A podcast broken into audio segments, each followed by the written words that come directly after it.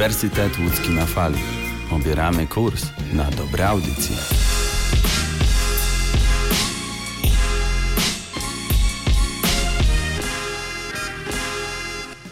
Ach, ta dzisiejsza młodzież.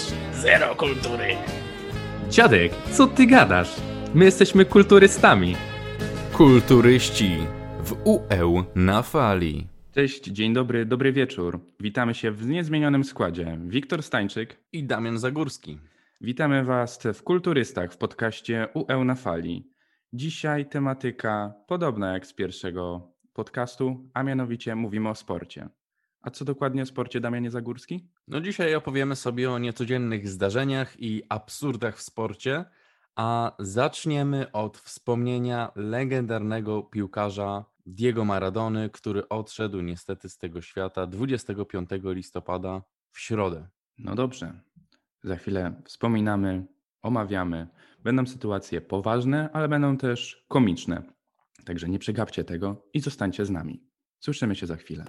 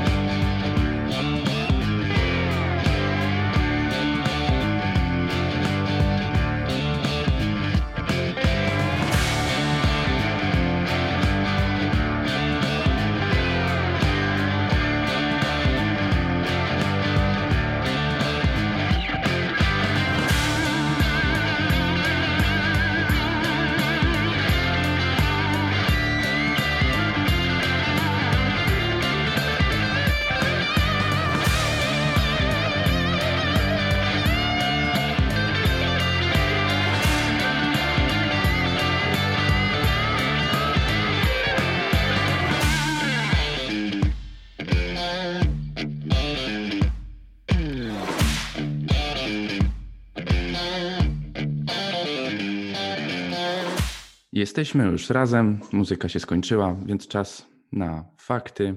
Tak jest. Tak jak mówiłem, zaczniemy od wspomnienia legendarnego piłkarza Diego Maradony, Argentyńczyka, wspominanego z uśmiechem na twarzy. Jest on do dziś uważany za najlepszego piłkarza w historii tego właśnie sportu. Ale jak by tutaj dopasować Diego Maradonę do tych niecodziennych y, zdarzeń w sporcie, czy też absurdów? A no właśnie, w 1986 roku w Meksyku na Mistrzostwach Świata w pierwszych minutach drugiej połowy w meczu Argentyna-Anglia Diego Maradona strzelił bramkę ręką.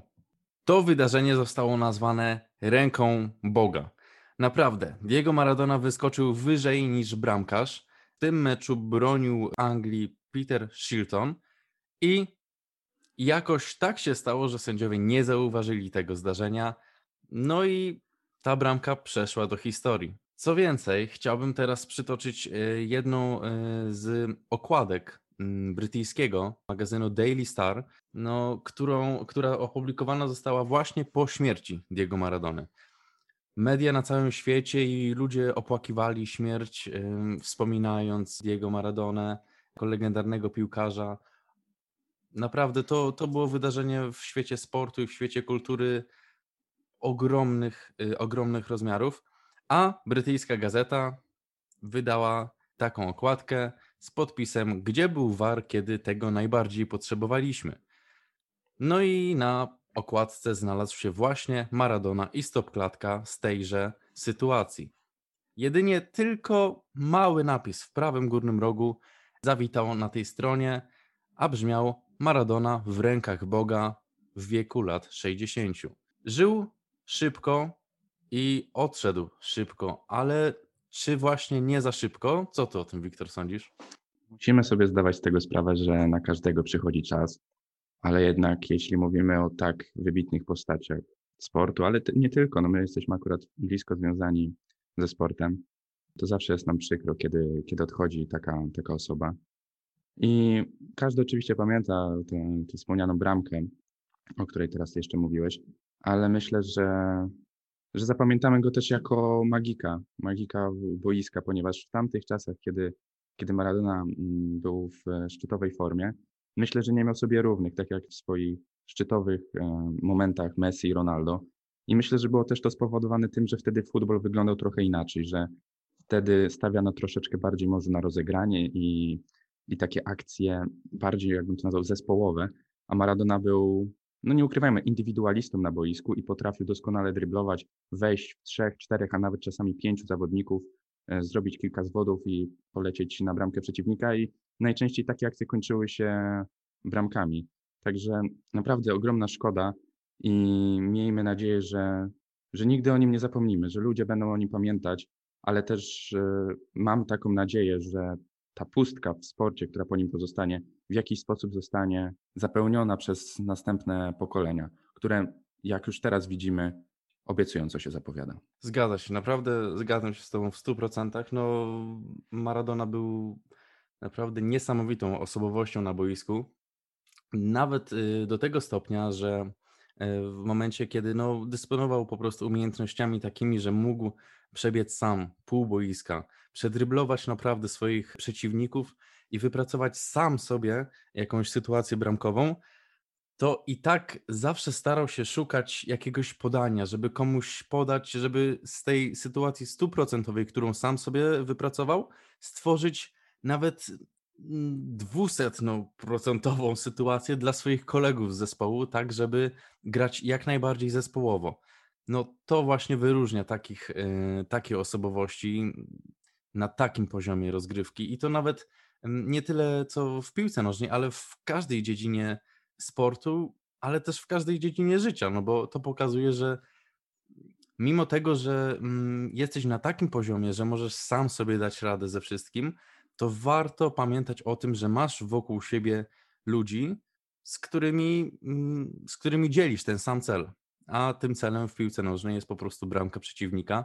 No i tak ta reprezentacja Argentyny została zapamiętana jako taka jedna z potęg po prostu piłki nożnej. No i tyle chciałbym powiedzieć. No. Bardzo ładnie, Damianie. I bardzo Ci za to dziękuję, za przytoczenie boskiego Diego. I myślę, że zostaniemy w pewien sposób e, w temacie piłki nożnej, ale przeniesiemy się raczej do czasów już współczesnych, a mianowicie do roku 2015, a w zasadzie do listopada, ponieważ wtedy to brytyjski dziennik Independent opublikował zestawienie 10 krajów świata, w których wypija się najwięcej alkoholu. Polska zajęła dziesiątą lokatę.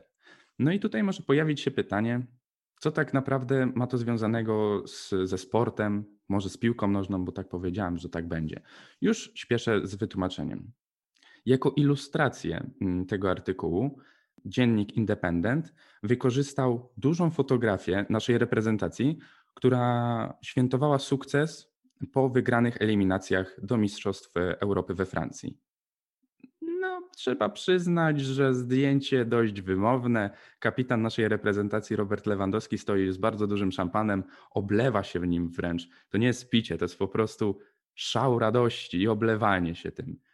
Ale mamy też ciekawe, ciekawe towarzystwo w tym zestawieniu, ponieważ na drugim miejscu są Niemcy w swoich klasycznych strojach, w tych swoich klasycznych wdziankach.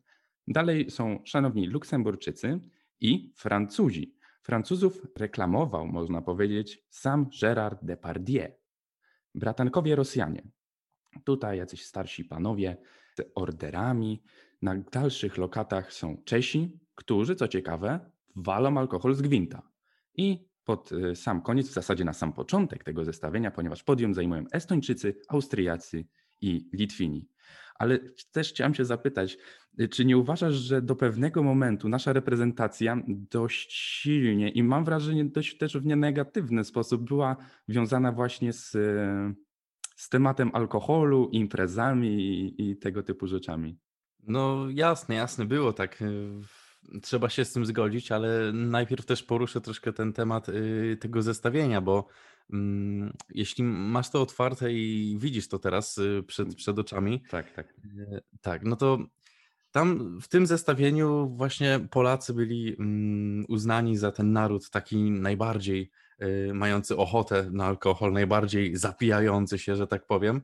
Tylko, że no właśnie zdjęcie przedstawiające y, Polaków rozkoszujących się, że tak powiem, szlachetnie alkoholem, no to jest kurczę stop klatka ze świętowania z boiska, tak? Z piłki nożnej. No właśnie. A, a inne, inne narody no, były przedstawione jakby tak bardziej w codziennej sytuacji, czy w jakichś no, normalnych ubraniach, czy w jakichś garniturach, tak?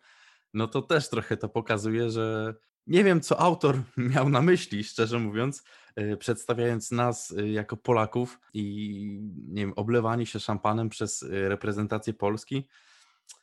No nie wiem, jakie mają zdanie na temat polskiej piłki nożnej, chociaż mogę się domyślać, bo my przecież też znamy podobne sytuacje, ale mamy też takie gwiazdy jak na przykład pół człowiek, pół litra Sławomir Peszko. Tak zwany atmosferowicz. Atmosferowicz, tak jest. No, tak, takie są persony i ta, takie, są, y, takie jest spojrzenie na, y, na Polaków.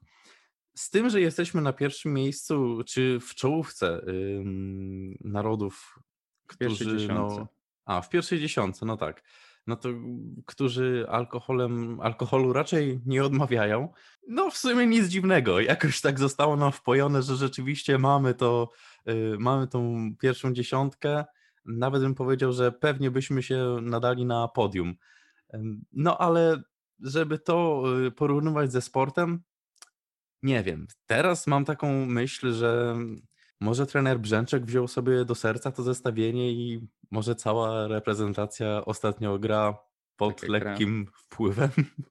I właśnie dlatego są takie wyniki, jakie są. No nie wiem, tak sobie głośno myślę. Ale w sumie teraz się tak zastanawiam, bo ostatnio na zajęciach mówiliśmy o, o różnych etykietach w zachowaniu. No i mówiliśmy o angielskim wyjściu, czyli takim wyjściu po cichu, żeby nikt nas nie widział, takim wyjściem, e, o wyjściu ukradkiem, ale mówiliśmy też o wyjściu po polsku, czyli o wyjściu na przynajmniej trzy razy. Wychodzisz, żegnasz się, wracasz jeszcze na kielicha, później znowu siadasz, wychodzisz i znowu wracasz. Więc może faktycznie coś w tym jest, może my tego nie chcemy po prostu dostrzegać. Nie wiem, nie wiem. Ja tylko tutaj zadaję pytania, a odpowiecie sobie na to sami. Jasne, jasne. No, możliwe, że tak jest, ale no, tutaj nawiązując do tych wyjść, o których wspomniałeś, no to szkoda, że tak nie wychodzimy z grupy, tak jak wychodzimy z innych imprez. Chociaż no, jeśli mamy wyjść na trzy razy, to może lepiej, żebyśmy rzeczywiście wyszli po Lepiej angielsku. się, lepiej się nie cofać. Lepiej się nie cofać. Raz a dobrze wyjść z grupy i popędzić po prostu przed siebie. Może doczekamy takich czasów. Wierzę w to bardzo mocno. Eee, No, być może, ale myślę, że to jeszcze, jeszcze nie ten czas. No ale nieważne. Teraz mamy przerwę reprezentacyjną, także może w nowym roku, już w 2021 będzie lepszy dla polskiej reprezentacji i w sumie lepszy dla całego świata. Oczywiście, nowy, nowy rok, nowi my. Ja wychodzę z tego założenia i trzymam się tego bardzo mocno. Ja też trzymam się co roku, ale niestety mam wrażenie, że co roku pomysł spala na panewce. A teraz ze środowiska piłkarskiego przechodzimy do środowiska tenisowego. No i wspomnę tutaj e, o naprawdę niecodziennym mm, wydarzeniu. Naprawdę niecodziennym, bo takich sytuacji jest e, mało. A ostatnia miała miejsce w 2020 roku e, na US Open, kiedy to Nowak Djokovic, tenisista, no czołowy, naprawdę topowy, top świata, pozbywając się piłki po zakończonym gemie i stojąc tyłem, w niezamierzony sposób trafił wybitą piłką w sędzię liniową, za co został wykluczony z rywalizacji. Podkreślam, że to było niezamierzone, no ale kobieta upadła na kolana, zaczęła się dusić i złapała się za szyję. Sytuacja szybko została opanowana. Sam Nowak Djokovic zwrócił się też bezpośrednio do sędzi mm, ze słowami: Przepraszam, że spowodowałem u pani taki stres. To było niezamierzone, niepoprawne. Myślę, że emocje po prostu wzięły górę i ta rozgrywka naprawdę była e, zacięta. No, ale niestety zasady są zasadami, bo może na początku, jak y, świat dowiedział się o tej sytuacji, no to naprawdę wybuchły konflikty w mediach. Jak można za takie coś y, w ogóle dyskwalifikować zawodnika? Nie zrobił tego celowo, ym, nie planował tego, przecież nie chciał zranić tej kobiety. Czy ludzie z innego środowiska, z innych środowisk sportowych, z koszykarskich, że gdyby y, ktoś wybijał piłkę i ktoś y, dostałby po prostu piłką w nos, no to, to też by dyskwalifikowało koszykarza? No w przypadku koszykówki nie, ale w przypadku tenisa zasady mówią jasno. Piłkę należy podawać dołem mm, do liniowych, a nie tak jak to zrobił Nowak Djokovic, że podrzuca sobie piłkę i po prostu odbija ją. Wtedy naprawdę może stać się krzywda i dobrze, że to się tak skończyło, a nie inaczej. No bo dostać piłką tenisową odbitą od rakietki w krtań, naprawdę może to przynieść drastyczne skutki. Wiesz co, a, bo ty mówiłeś, że podaje się dołem i że on odbił. Ja bym tutaj zaznaczył, bo ja nie jestem jakimś wielkim ekspertem, jeśli chodzi o, o tenis i można też powiedzieć, nie jestem jakimś wielkim pasjonatem. No teraz dzięki Idze Świątek zacząłem się jakoś mocniej tym interesować, ale tę sytuację pamiętam, no bo było dość o niej głośno. I ja zapamiętałem coś takiego, że on, e, był jakiś fragment meczu, w którym no naprawdę mu nie szło i po prostu strasznie się zdenerwował tą, e, tą sytuacją i on nie uderzył tej piłeczki, on ją huknął, po prostu walnął ją jak z armaty i walnął ją na oślep, totalnie, nie patrzył gdzie. Równie dobrze to mogło polecieć w przeciwnika albo e, gdzieś w, w kogoś, nie wiem, z ochrony i tak dalej, bo wtedy już chyba nie było widowni, jeśli dobrze pamiętam, albo była ograniczona. Ale, tak, tak, była ograniczona. No. Ale wiesz co, okej, okay, jeśli gdzieś naprawdę w trakcie meczu, gdzieś piłka ci zejdzie, gdzieś się poślizgniesz, wtedy może faktycznie taka, taka sytuacja jakby miała miejsce, można mieć pretensje o dyskwalifikację. Ale tutaj moim zdaniem w pewnym sensie było to uzasadnione, no po prostu nie zapanował nad swoimi emocjami. Ja pamiętam też taki mecz tenisa. Nie pamiętam mm, jacy e, zawodnicy grali, ale pamiętam tę sytuację, gdzie e, zawodnik po raz któryś niszczył swoją rakietę. Serio Mecz może trwać, nie wiem, jak dobrze pójdzie, z półtorej godziny, może mniej, a może też trwać znacznie dłużej. E, ale facetowi nie szło i niszczył po prostu za każdym możliwym razem swoją rakietę. Chyba wymienił sześć, e, sześć kompletów. Więc mam wrażenie, że tu trzeba po prostu trochę panować nad emocjami i myśleć nad tym, co się robi, no bo facet walnął piłką, wiadomo, że, że technikę ma nienaganną, więc jak dobrze uderzy, to naprawdę może zrobić gigantyczną krzywdę. Ja się cieszę tylko, że tej kobiecie się nic nie stało i, i mogła tam o własnych siłach jeszcze się podnieść. Jasne, prawda, prawda. No tu właśnie wszystko rozchodzi się yy, tak naprawdę o te emocje. No, tutaj przytoczyłeś yy, właśnie sytuację, gdzie jeden yy, z tenisistów po prostu niszczy swoją rakietę e, po jakimś nieudanym zagraniu, po straconym punkcie.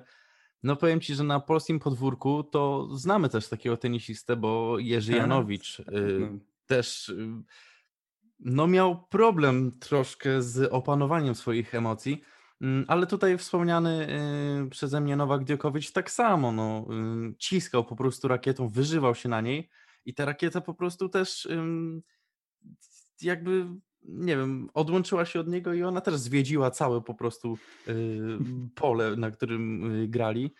No coś niesamowitego. Wiadomo, Nowak Djokovic był odwrócony, to było niezamierzone, tylko że no z taką siłą i to jeszcze nie w trakcie rozgrywki, gdzie y, każdy się skupia i wtedy można byłoby jakoś tego uniknąć, bo wtedy każdy śledzi ten tor piłki.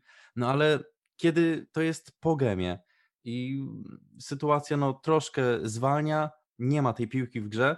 No i Nowak Djokovic nie wiadomo skąd po prostu podrzuca piłkę i sieka ją. I tak niestety się stało. Został zdyskwalifikowany. Zasady mówią jasno. Świat się oburzył. Wiadomo, jak to z każdą sytuacją. Po prostu świat się podzielił, że o, powinien być zdyskwalifikowany. Ktoś mówi, nie powinien być zdyskwalifikowany. Ale koniec końców zasady to potwierdziły, że to nie było zgodne e, zachowanie z zasadami gry no i stało się jak się stało. A wykluczenie z turnieju kosztowało go łącznie 267 tysiąca dolarów. Około. myślę, że dla nich to nie jest jeszcze aż taka zatrważająca suma. Raczej mm. tenis mm. na tym najwyższym poziomie jest dość dochodowym sportem mimo wszystko. Jasne, jasne. No, no to wszystko łącznie jakby podliczone tam odszkodowanie dla tej pani, w ogóle takie nietrzymanie się tych zasad i kary Mhm. różne. No jakbyśmy weszli w to, to szkoda by było czasu na to wszystko, ale no łączna kara taka go spotkała. No i jest to nauczka dla mm, tenisistów i dla sportowców na, y, na kolejne lata, żeby jednak działać zgodnie z zasadami tejże dyscypliny, w której się To, słuchaj, a propos, jeśli mówimy o łamaniu zasad, to chciałbym Cię zabrać w podróż w czasie do 2006 roku. Chciałbym Ci opowiedzieć, myślę, że pamiętasz tę historię, ale o niecodziennym przewinieniu e, w bardzo, bardzo ważnym meczu piłki nożnej. A chciałem powiedzieć o Zinedinie Zidanie i ataku głową w trakcie meczu. Ale może najpierw nakry- na, tutaj naszkicuję rys historyczny. Otóż w 2006 roku reprezentacja Francji grała w finale Mistrzostw Świata z reprezentacją Włoch. W siódmej minucie Francja dostaje karny, e, zostaje wykorzystany przez e, Zinedina Zidana, po czym już w dwu- 19 minucie e, Marco Materazzi strzela gola wyrównującego i tak naprawdę taki, taki wynik zostaje już do 90 minuty i dochodzi oczywiście do dogrywki. Dogrywka, sam początek, raczej wszystko normalnie, nic złego się nie dzieje, można powiedzieć klasyczny mecz, oczywiście naładowany wielkimi emocjami, no to jest finał mundialu mimo wszystko, dwie wielkie reprezentacje. Ale przychodzi 110 minuta i ni stąd, ni zowąd Zidane odwraca się do Marco Materazziego i uderza go z całym impetem w klatkę piersiową. Z tego co wiem, e, Marco obraził siostrę Zidana, ale nie wiem czy to prawda. Tak podają źródła internetowe. Ale myślę, że ten widok złego, zirytowanego Zidana, uderzającego Materaciego głową w klatkę piersiową jest po prostu fenomenalny. Oczywiście nie popieram agresji na boisku, ale to jest tak kultowa scena, jak w Polsce Koko Koko Eurospoko. Można się z tego śmiać, można to lubić, można nienawidzić, ale każdy to słyszał, każdy coś wie i tak samo jest moim zdaniem z tą sytuacją. I tutaj chciałbym jeszcze powiedzieć, jakie były skutki dla reprezentacji. Oczywiście stracili swojego lidera, to oczywiste, dostał czerwoną kartkę. Nie było jeszcze wtedy oczywiście VAR, no to było 14 lat temu. Mm, Po długich konsultacjach sędzia główny z sędzią technicznym doszli do porozumienia, że tak, że był taki faul i, i trzeba wykluczyć Zidana. Ale Francja jakoś sobie poradziła w dziesiątkę do końca dogrywki, doprowadzili do karnych, no ale niestety tam e, Włosi e, okazali się lepsi. No i mm, można powiedzieć, Zidane na tyle osłabił swoją drużynę, że niestety przypłacili to mistrzostwem, utratą mistrzostwa. Pamiętam, pamiętam to zdarzenie i naprawdę e, kultowe to było, kultowy cios. No, cały świat tym żył i powiem szczerze, że nawet na, na podwórku, gdy się biegało i grało w piłkę, to przecież każdy znał to i każdy się śm- śmiał z tego i stosował, wiesz, takie y, groźby na boisku, że dobra, uważaj, bo ci zaraz Zidana, y, wiesz, wylecę. No, do tego stopnia to było y, popularne, ale czy powinno być to dozwolone, bo y, powiedz mi, y, za to jakichś większych konsekwencji nie, nie, nie wyciągnięto z tego? Mm, Z tego co wiem, to nie, ponieważ Zidane od razu po tym mundialu zakończył karierę. Ale wiem, że Zidane po prostu był skłócony z reprezentacją i myślę, że to było jego największą karą, że odwróciła się od niego ta reprezentacja, przynajmniej niektórzy zawodnicy. No i zakończył, zakończył karierę, a do piłki wrócił, jak wiemy, dopiero przy trenowaniu e, Realu Madryt. I myślę, że taką największą karą dla niego to był ten moralniak, no, no, którego niestety no, doświadczył dość boleśnie. No jasne, jasne. No Ciekawe, co się działo y, w jego głowie, nie tyle co po uderzeniu tą głową y, w klatkę przeciwnika, ale później, jak już emocje opadły i myślał sobie, czy postąpił dobrze, czy źle. No, nie wiadomo, ale to jest właśnie sztuka tak zakończyć karierę. To jest, wiesz, mówiliśmy o wyjściu po angielsku, mówiliśmy o wyjściu po polsku. To po francusku jest z Zidane- hukiem. Tak, z hukiem, z, z baniaka, Z baniaka. po prostu z barana. To teraz powiem ci tak. Z hukiem z baniaka po francusku. Idziemy posłuchać muzyki, a później jeszcze mocniejszym hukiem po polsku wejdziemy w kolejny etap naszej audycji. Zostańcie z Zgadza nami. się. Lecimy.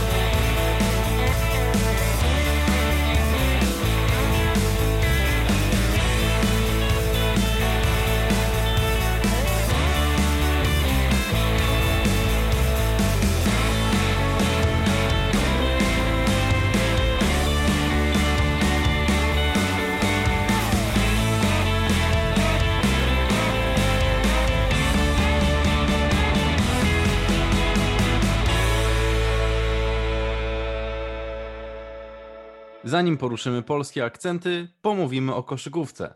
A mianowicie rok 1997, 15 stycznia. Era Chicago Bulls w NBA ma się naprawdę bardzo dobrze. W składzie takie persony jak Michael Jordan, Dennis Rodman, e, Pippen, Steve Kerr, e, Horace Grant. Coś cudownego, po prostu Dream Team. No ale właśnie chciałbym skupić się na Denisie Rodmanie. Tym Denisie Rodmanie, kolorowo-włosym, y, totalnie najbardziej chyba rock'n'rollową postacią wśród y, koszykarzy w tamtych czasach, ale myślę, że w ogóle i w historii, bo jego persona owiana jest naprawdę tyloma legendami, tyloma skandalami, że on pasuje w ten temat y, naszego podcastu idealnie. A o jaką sytuację chodzi? Już mówię. Po zbiórce w jednym e, z meczów w Minnesocie e, Rodman mm, wylądował poza boiskiem, tam gdzie najczęściej media się rozstawiają, czyli operatorzy kamer, e, dziennikarze i tak dalej. Ten właśnie wylądował na jednym z operatorów kamery. No i jak już wcześniej mówiliśmy o opanowaniu emocji w sporcie, tak tutaj ten temat też się pojawia, a może właściwie jego braku. Denis Rodman wpadając na kamerzystę tak się wściekł, że po prostu wycelował ze swojej nogi i z premedytacją z całej siły kopnął kamerzystę w okolice krocza. No i to było w trakcie meczu. No skandal po prostu, coś Jakiś niesamowitego. szaleniec. Szaleniec, szaleniec. Jakbyś sobie wyszukał y, właśnie Denisa Rodmana, bo nie wiem, czy kojarzysz, taka bujna naprawdę postać, kolorowo włosa, y, kolczyki, tatuaże, no coś niesamowitego. Naprawdę najbardziej kolorowa postać i najbardziej szalona y, z czasów NBA. No i z pełną premedytacją tego kamerzystę zaatakował.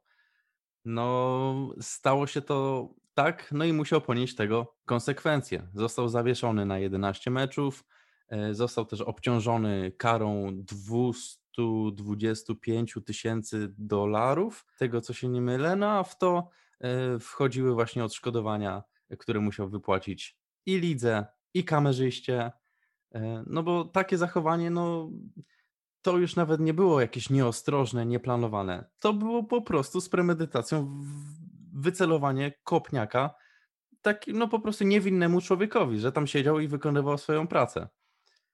No, cały Denis Rodman, ale później, po tym, gdy odbył karę, wypłacił się, e, może troszkę zreflektował, to nawet y, w serialu Ostatni Taniec y, na Netflixie była przedstawiona y, ta sytuacja.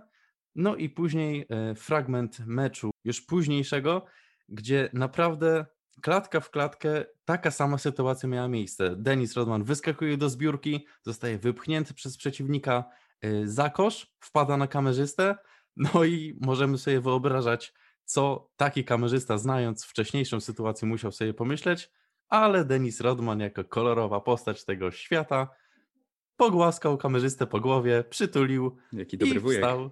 Dobry wujek, no zreflektował się, uśmiechnął się, no i już więcej tego błędu nie popełnił. Ale sama sytuacja nadaje się do dzisiejszego tematu idealnie. I możemy teraz przejść do Twojego y, środowiska, y, Twoich smaczków polskich, chyba że chcesz coś powiedzieć na ten temat. Znaczy, wiesz co, zastanawiam się, jak płynnie przejść, ale ty to pięknie zrobiłeś, więc dziękuję ci bardzo. Ale właśnie, jeśli mówimy o takich walczakach, walczakach u ciebie akurat na parkiecie mm, koszykowym, to ja powiem o walczakach na ringu. Po prostu, no, miejsce, gdzie się walczy oczywiście. A chciałbym powiedzieć o bardzo szybkiej akcji Andrzeja Gołoty. Oczywiście wybitnego polskiego pięściarza, ale chciałem zwrócić uwagę Twoją i wszystkich naszych słuchaczy na dość nietypową walkę z wielkim, niepokonanym, żelaznym Mike'iem, czyli Mike'iem Tysonem. Walka odbyła się 20 października 2000 roku. Pierwsze dwie rundy, wszystko, wszystko raczej w porządku, obaj pięściarze raczej nieźle się zaprezentowali, ale już Tyson, mm, mimo swojego mniejszego e, wzrostu, pokazał, że jest sprytniejszy, boksersko oczywiście, i jest szybszy od Gołoty. Gołota był raczej zawodnikiem idącym ślepo na przeciwnika. Nie kalkulował czasami, a kiedy pojawił się moment kryzysu, zaczynał panikować, mimo że no musiał tak naprawdę, bo miał doskonałe warunki w wadze ciężkiej. No ale dobrze, mijają dwie rundy. Tyson raczej niewzruszony. Gołota już lekko, lekko można powiedzieć zdezorientowany, rozcięty łuk brwiowy. I po drugiej rundzie miał już dosyć. Bokser na tak wysokim szczeblu miał dosyć. Mimo żywiołowych protestów w ogóle swojego narożnika, opuścił ring i udał się do szatni. I sporo, sporo, spore grono ekspertów, ale też po prostu zwykłych, zwykłych widzów domyślało się, że Kołota zwyczajnie przestraszył się Tysona. Że przegra, że nie ma szans i, i że po prostu nic tutaj w tym, tej walce nie zdziała. Ale po kilku latach Andrew Gołota zdementował to wszystko i powiedział takie słowa. Mike Tyson uderzył mnie głową, rozwalając mi łuk brwiowy. Nie widział tego mój trener, ani sędzia ringowy. Ta walka nie miała sensu. Powinna być w tym momencie zastopowana. Powiedział takie słowa w wywiadzie z Wirtualną Polską. Mam takie wrażenie, nie wiem czy się ze mną zgodzisz, ale czy jeśli walczysz na najwyższym światowym poziomie z taką personą, jaką jest Mike Tyson, czy naprawdę uciekałbyś z ringu tylko dlatego, że ktoś cię sfaulował, on mógł naprawdę spokojnie dalej walczyć. Widziałem tę walkę specjalnie jeszcze przed naszym nagraniem, obejrzałem sobie tę sytuację.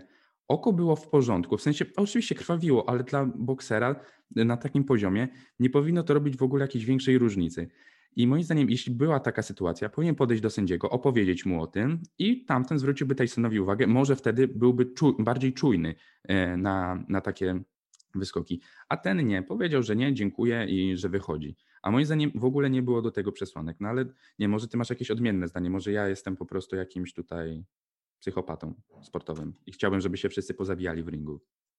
Wiesz co, no boks nie jest moją domeną, ale z tego co wiem, no jeśli zawodnik jest y, nadal w formie i nadal y, stoi i ma na tyle sił, żeby walczyć dalej, no to myślę, że ucieczka z ringu jest no, czymś naprawdę takim jakby zachowaniem nie, niedopuszczalnym, takim tchórzostwem, no nie? No pewnie, no bo wiesz co, y, ja rozumiem, gdyby Gołota dostał jakiś cios, nawet jeśli chodzi o faul, który naprawdę by go wykluczył i jego narożnik by to widział, że on, nie wiem, chwieje się na nogach albo doznał jakiejś kontuzji, no to raczej nie namawialiby go do dalszej walki, a właśnie tutaj w tej sytuacji, w tej walce, narożnik wrzeszczał na niego, że nie, Andrzej, wracaj, walcz, po prostu zabij gnoja i tak dalej. A on nic. Trochę na nich pokrzyczał, pomachał łapami i wyszedł sobie z ringu. Po prostu. Od tak. No, kurczę. Czasem właśnie w sportach jest tak, że jest ta rywalizacja i rozstrzyga się, kto jest lepszy, tak? No, w każdej dyscyplinie sportu, ale też w wielu przypadkach, no, sędzia też robi tę robotę i troszkę zmienia przebieg spotkania, a później też werdykt. No, ale nie wyobrażam sobie na przykład w piłce nożnej, e, gdzie ktoś wjeżdża w czyjeś nogi, e, sędzia tego nie zauważa i nie ma faulu. No to kibice gwiżdżą, domagają się tego faulu, ale sędzia zadecydował inaczej no to nie znaczy to, że ten ktoś, który poczuł się sfaulowany, powie: No dobra, nie, dziękuję, ja uważam, że byłem sfaulowany i schodzę z boiska. No właśnie, dokładnie. No. no przecież pamiętam taką sytuację w meczu reprezentacji, jak Robert Lewandowski stał bardzo blisko wybuchającej petardy. Ogłuszyło go, tu na chwilę leżał na murawie. Ja się naprawdę bałem, że coś mu się stało poważnego, ale nie, no oczywiście żelazny Robert wrócił i, i grał dalej dobry mecz. Ale no, równie dobrze mógłby się zachować jak Gołota i powiedzieć, nie, fajnie, sfaulowali mnie. Znaczy, no to w zasadzie kibice go sfaulowali, ale nie, to było mhm. niesportowe zachowanie. Ja tu nie wchodzę y, drugi raz. Nie, dziękuję, do widzenia. Ale nie, no właśnie tak zachowują się sportowcy, że są dalej w tym, w tym co robią, tak? Trwają przy tym. Jasne, niezależnie od tego, co by się działo. No a tu Robert Lewandowski no, był jakby potraktowany czymś, co nie miało prawa się zdarzyć, no bo no petarda to, y, to nie jest część y, mm, spotkania w piłki nożnej, tak, meczu, a cios, jaki wymierzył Mike Tyson Andrzejowi Gołocie, no to już raczej wchodzi chyba w ten szeroki wachlarz zdarzeń, który może się zdarzyć na ringu, no, nie? Raczej, raczej tak. No, oni tam raczej nie przychodzą się poprzytulać, tylko raczej po prostu dać no sobie po mordzie i tyle. No. Ale no, no cóż, no, to było bardzo, bardzo dawno temu, bo 20 lat. Niedawno właśnie była rocznica tego wydarzenia. No ale dobrze. Zostawmy Andrew Gołotę i przejdźmy, przejdźmy dalej po prostu do kolejnych smaczków. Jasne, ja zostałem za oceanem i no nie byłbym sobą, gdybym nie, gdybym nie wspomniał o mojej ulubionej, ulubionej dyscyplinie sportowej, a właściwie to o hokeju. No i teraz y, przytoczę naprawdę głośną sytuację, y, głośne zdarzenie i bardzo, ale to bardzo drastyczne. Mecz Buffalo Sabres kontra St. Louis Blues w trakcie meczu emitowanego w telewizji, gdzie każdy mógł go oglądać, zdarzyło się takie coś, że pod bramką Buffalo Sabres, gdzie bramkarzem był Clint Malarczuk, zrobiło się zamieszanie, przepychanka, no i w pogoni za krążkiem jeden hokeista popchnął drugiego, ten się przewrócił i przewracając się na lód, jego nogi powędrowały y, w górę i Clint Malarczuk dostał łyżwą hokeisty w szyję. I naprawdę możemy teraz zamknąć oczy, bo drastyczna scena y, emitowana w telewizji mm, została przecięta tętnica y, szyjna mm, tego bramkarza i z jego opowiadań wygląda to tak, że tak naprawdę nie poczuł żadnego bólu, mm, dostając tą y, łyżwą w szyję. To było jak po prostu kolejne uderzenie, jakich w hokeju jest pełno. Ale zdejmując swój kask bramkarski, zobaczył pod sobą kałużę krwi. Nie chcę wchodzić w szczegóły, jak bardzo krwawił Clint Malarczuk. Możemy to sobie zobaczyć na YouTubie, na różnych nagraniach. To było drastyczne przeżycie i on sam opowiadał, że czuł, że umiera. Po prostu złapał się za szyję i między palcami przepływały po prostu litry tryskającej krwi. To jest naprawdę niecodzienne zdarzenie. Nikt jakby nie zawinił, ale nie, niefortunny zbieg zdarzeń tak po, tak po prostu poprowadził tę sytuację, że łyżwa przecięła tętnicę szyjną tego bramkarza. Na szczęście podbiegł do niego jeden ze sztabu, y, jeden y, z lekarzy ze sztabu Buffalo Sabres i powiedział, żeby robił to, co mówi.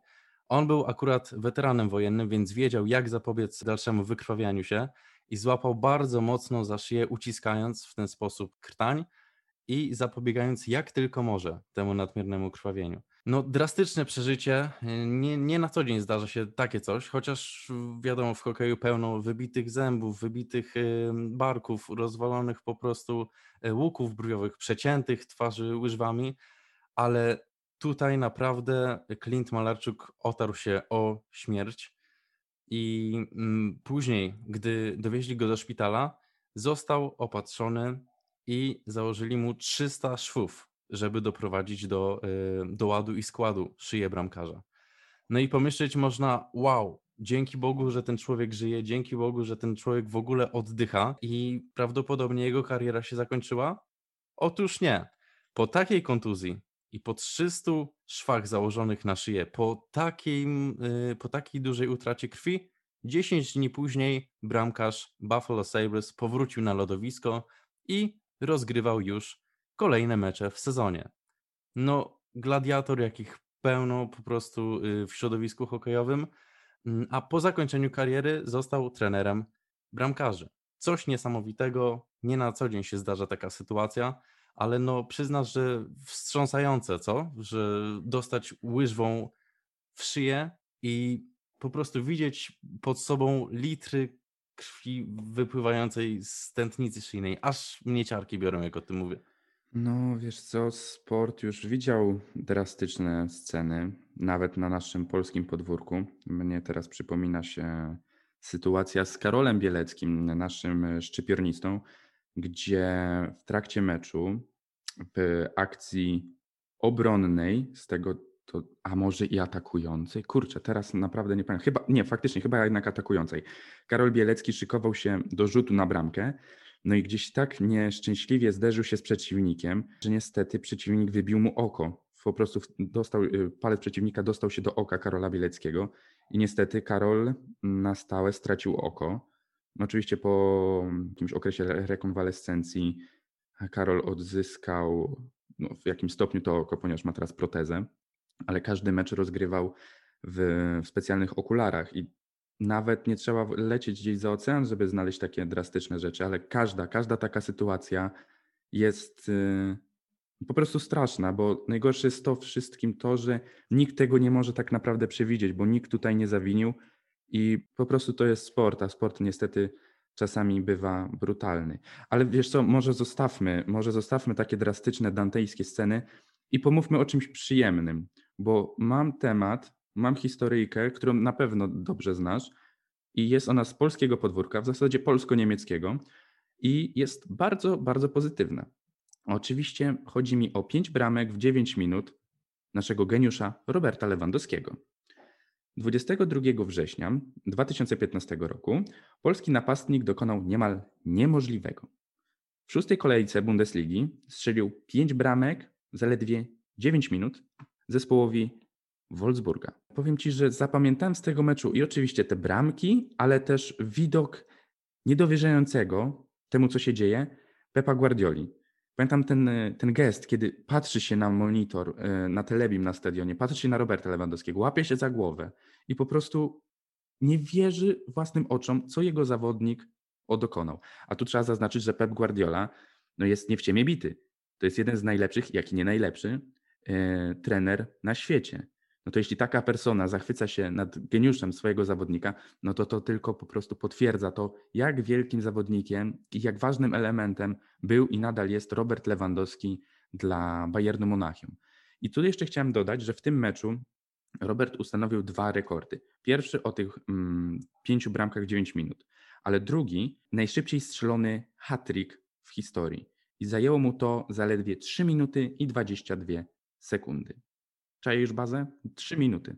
Niesamowite, naprawdę. Duma bierze, że to mówimy o naszym Polaku, rodaku, Właśnie, no. wielkim Robercie Lewandowskim, nie? Ale takich, y, takiego drugiego y, wydarzenia, tyle bramek w tak krótkim czasie, nie wiem, czy ktoś kiedykolwiek strzelił. No sam, sam ten fakt najszybszego hat-tricka, ale poszerzmy troszkę y, to pole, nad którym się pochylamy i dochodzimy do pięciu bramek w 9 minut. I to naprawdę na światowym poziomie. To nie jest taka gra orlikowa albo na WF-ie, nie?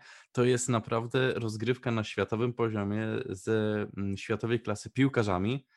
No i Robert Lewandowski po prostu dostaje piłkę i mam wrażenie, że każdy kontakt jego z piłką kończy się strzeloną bramką. Niesamowite. No właśnie, on już miał podobny wyczyn w w barwach niemieckiego zespołu, ale wtedy był jeszcze w Borussii Dortmund i może nie strzelił jakoś wybitnie szybko, ale bardzo skutecznie, ponieważ e, strzelił cztery bramki w Lidze Mistrzów z Realem Madryt. I już wtedy zaznaczył swoją pozycję w rankingach światowych e, sław i powiedział: Słuchajcie, jestem tutaj, nie musicie się obawiać, ma kto strzelać. Więc wiesz, no, Polak Rodak zawsze miło się o tym mówi. Więc jeśli, jeśli, jeśli, nadal teraz gra, jest w świetnej formie, bo teraz szykuje się kolejny wspaniały sezon, więc trzeba się tym cieszyć i oglądać, oglądać, oglądać i podziwiać.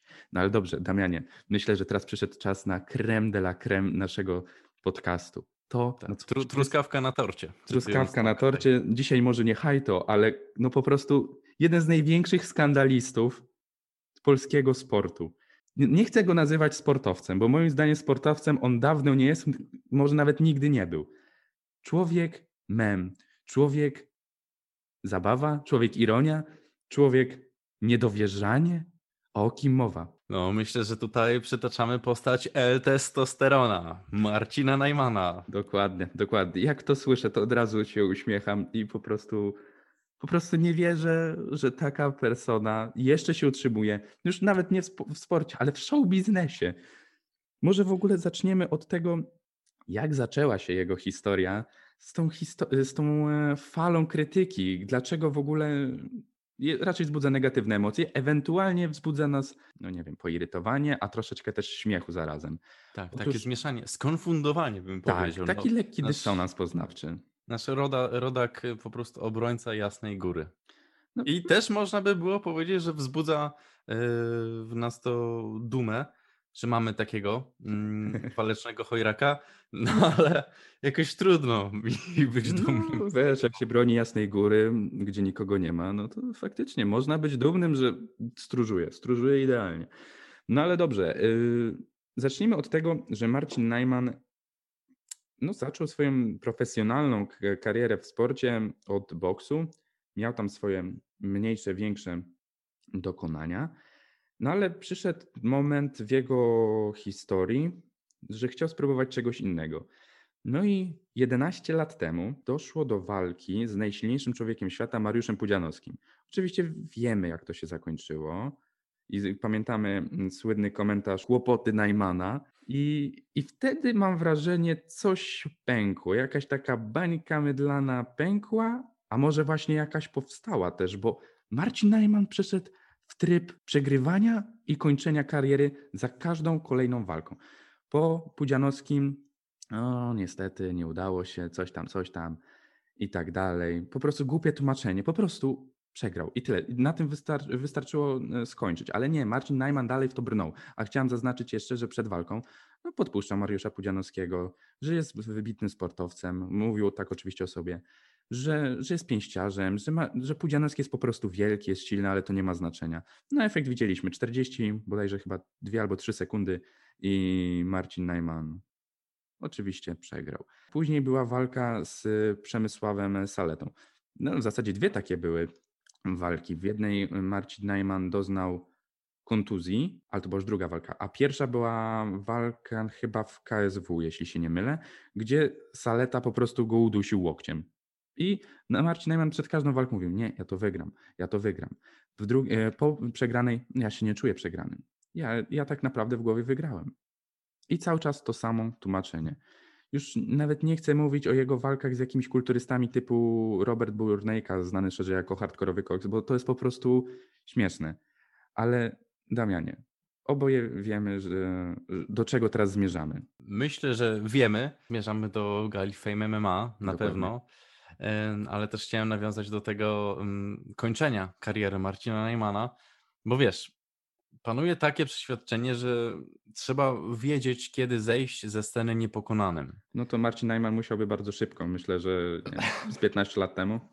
No właśnie, ale wiesz, to zakończenie kariery jego trwa długo i myślę sobie, że może Marcin Najman mm, dostrzegł to, że jednak może to nie jest do końca jego świat i jednak y, są lepsi i nie, każdy, nie każda walka jest y, wygrana, więc przyjął sobie to, że naprawdę trzeba wiedzieć, kiedy zejść ze sceny niepokonanym, tylko że potrzebował do tego jednej wygranej, tak żeby mógł sobie w głowie stworzyć obraz siebie niepokonanego, że po wygranej walce schodzi. No a że nie wygrywał, to był z nami do, do, do ostatnich y, wydarzeń, nie? Jedyna walka, na którą y, czekam i na którą może Marcin Najman się pokusi, to jest ta walka z Krzysztofem Stanowskim za 3 miliony, która, która została wywołana na kanale sportowym, kiedy komentowali właśnie walkę Najmana. No, emocji, emocji naprawdę nie brakowało, no ale czy to był jakikolwiek poziom przedstawiony przez Marcina Najmana? Mówisz Nie teraz o Fame MMA. Tak. E, Wiesz co, no, musimy w ogóle też powiedzieć, co się stało, bo pewnie niektórzy nie wiedzą w ogóle, o czym teraz mówimy. W ostatni weekend e, odbyła się gala Fame MMA. Jest to gala, która e, skupia na sobie osoby no, w jakiś sposób popularne w, w sieci i w świecie influencerów. No i walka przedostatnia była walką Marcina Najmana z gwiazdą tej federacji e, z Don Casio. I wszyscy mieli wrażenie, że ta walka będzie jedną z najlepszych, jedną z najbardziej spektakularnych, może nie najlepszą, y, jeśli chodzi o same walory sportowe, ale była naprawdę obciążona wielkim ładunkiem emocjonalnym. No i dochodzi do walki, zawodnicy są już w ringu, mija kilkanaście, kilkadziesiąt sekund, Najman próbuje uderzyć Casio, niestety to nic na nim nie robi, Casio odpowiada kilkoma, kilkoma trafnymi uderzeniami, no i w pewnym momencie padają jakieś słowa od Casio do Najmana i Najmanie coś pęka. Nie wiem, może jakieś naczynko w głowie, może żyłka mu strzeliła i nagle rzuca się na mm, Casio. A tu chciałbym zaznaczyć, że walka była zakontraktowana w boksie. Tylko i wyłącznie w boksie. Więc można uderzać lewą i prawą ręką w głowę i tułowie. Już poniżej pasa nie wolno, nie wolno kopać, nie wolno pluć, nie wolno uderzać łokciami, nie wolno przewracać nic. Po prostu stoisz i walisz pięściami w drugą osobę. A tutaj niestety nasz cudowny L-testosteron po prostu przewrócił swojego przeciwnika i zaczął okładać go w parterze. Co więcej, sędzia podniósł walkę do stójki, odjął punkt Marcinowi Najmanowi i co dalej? I Marcin Najman stoi, patrzy się na Kasiusza i sru. I poleciał kopniak w jego nogę. I to był koniec całkowity koniec tej walki. E, Z, dy, oczywiście dyskwalifikacja dla Marcina Najmana. I po chwili, kiedy już y, ochrona zaczęła wchodzić do, do oktagonu, Marcin Najman obudził się. Pomyślał, tak, to jest mój moment, teraz mogę go pokonać. No i rzucili s- się do, do gardeł. I wtedy Marcin Najman mówił, no teraz mogę cię pokonać, teraz jestem niezwyciężony. No tylko po co? Przed chwilą miał szansę, Kasiusz stał przed nim, miał go jak na widelcu. Jeśli naprawdę, tak jak mówił, wierzył w to, że jest w szczytowej formie, że jest w stanie w ogóle cokolwiek mm, zrobić Kasiuszowi, no dlaczego tego nie zrobił? No przecież stał przed nim. Miał po prostu pełny wachlarz możliwości. No skoro trenuje boks, jest pięściarzem od 23 lat, zawodowym, gdzie odnosił mniejsze lub większe sukcesy, no taki amator można powiedzieć, powinien być dla niego jak wyciśnięcie pryszcza. No ale niestety nie zrobił tego. Jasne, zgadzam się. No, absurdalna naprawdę sytuacja. Coś, to brak słów, naprawdę nie wiadomo jak to komentować. Ym, Tak nawiązując do całej w ogóle kariery Marcina Najmana, no to wiadomo, próbujesz się w wielu jakby dziedzinach, próbujesz co jest dla ciebie, co nie. No Marcin Najman postawił na sztuki walki. I wiadomo, no przecież nikt nie oczekuje od niego, że będzie wszystko wygrywał. No czasem tak jest, że po prostu wygranych y, nie ma za dużo, przeciwnicy są lepsi, ty przegrywasz, no i ktoś by powiedział trudno. Ale myślę, że sam Marcin Najman jest odpowiedzialny za ten hejt taki wylewany na niego, no bo on naprawdę ma się za jakiegoś totalnego, niezwyciężonego kozaka w tych walkach, nie? No i to samo go sprowadza na samo dno w opinii publicznej. A już na zakończenie po prostu ta wisienka na torcie w postaci Fame MMA, kiedy dochodzi już do jednego obalenia, Marcin traci punkt. No i sędzia bierze Marcina na stronę i coś mu mówi. No to chyba nie powiedział mu, że słuchaj Marcin, za 20 minut widzimy się na piwku na dole w restauracji, tylko chyba uświadomił go, że to jest boks i tego się nie robi. No i jak musiał Marcin Najman przetworzyć informację, że jest w ringu, gdzie bije się i to jest boks i wznawiana jest walka i Marcin kopie po prostu Kasiusza w łydkę. Nie mam pojęcia, jak to skomentować. Nie. Naprawdę. Wiesz, ale on był tego świadomy moim zdaniem. No, to jest tak jakbyś, nie wiem, był zawodowym kierowcą wyścigowym i wyjechał na wstecznym na wyścig. No, no przecież wiesz, że tak nie wolno. No, przecież coś No. by ci się nie zgadzało. No tak samo No, tutaj. no, no. Wiesz, trenujesz do, do tej walki bokserskiej, trenujesz jakieś zagrania właśnie, nie wiem, jakieś kiwki, jakieś dobre prace nogami. Ja też nie jestem ekspertem, ja nie trenowałem boksu, no ale domyślam się, jak to może wyglądać. Trenujesz po prostu swoje pięści i pracę nóg w sensie takim, że po prostu y, ustawienie, chodzenie i tak dalej. A ten po prostu się rzuca i go obala. No, nie mam słów. I wiesz co? Myślę, że to jest dobry moment, żebyśmy zakończyli, bo dzisiaj absurdów, momentów wzruszenia i nie tylko nie brakowało. Ale Jasne. zanim do, przejdziemy do całkowitego podsumowania, myślę, że chwilę odetchniemy.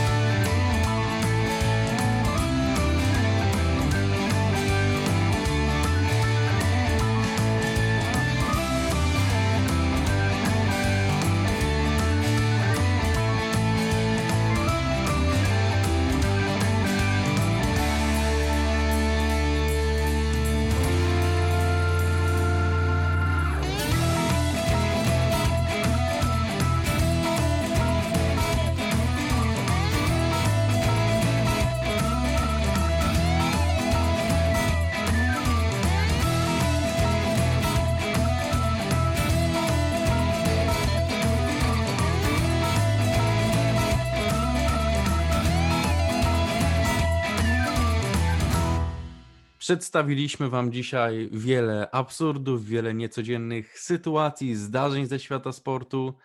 Myślę, że naprawdę spędziliśmy ten czas bardzo fajnie, porozmawialiśmy, pośmialiśmy się, ale też powspominaliśmy. No a na koniec przygotowaliśmy e, cytat z utworu Niepokonani zespołu Perfect, a brzmi on tak, nawiązując do ostatniego tematu, który poruszyliśmy. Trzeba wiedzieć, kiedy ze sceny zejść niepokonanym. I to na tyle w dzisiejszym wydaniu Kulturystów. Ze swoich pokojów żegnają się z Wami Damian Zagórski i Wiktor Stańczyk. Do usłyszenia za tydzień.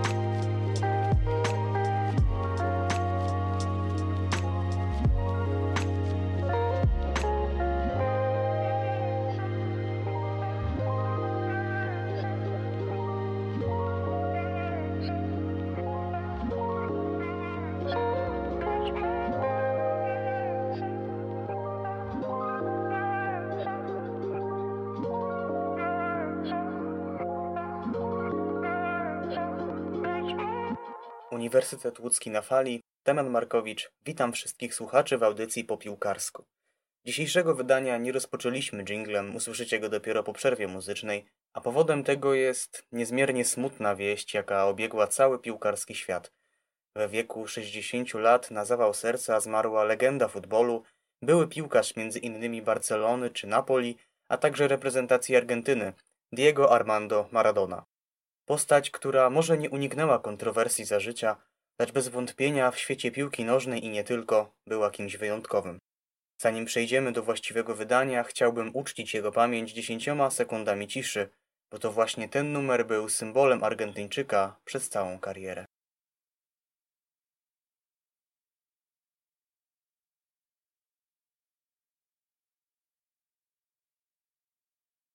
Cześć jego pamięci.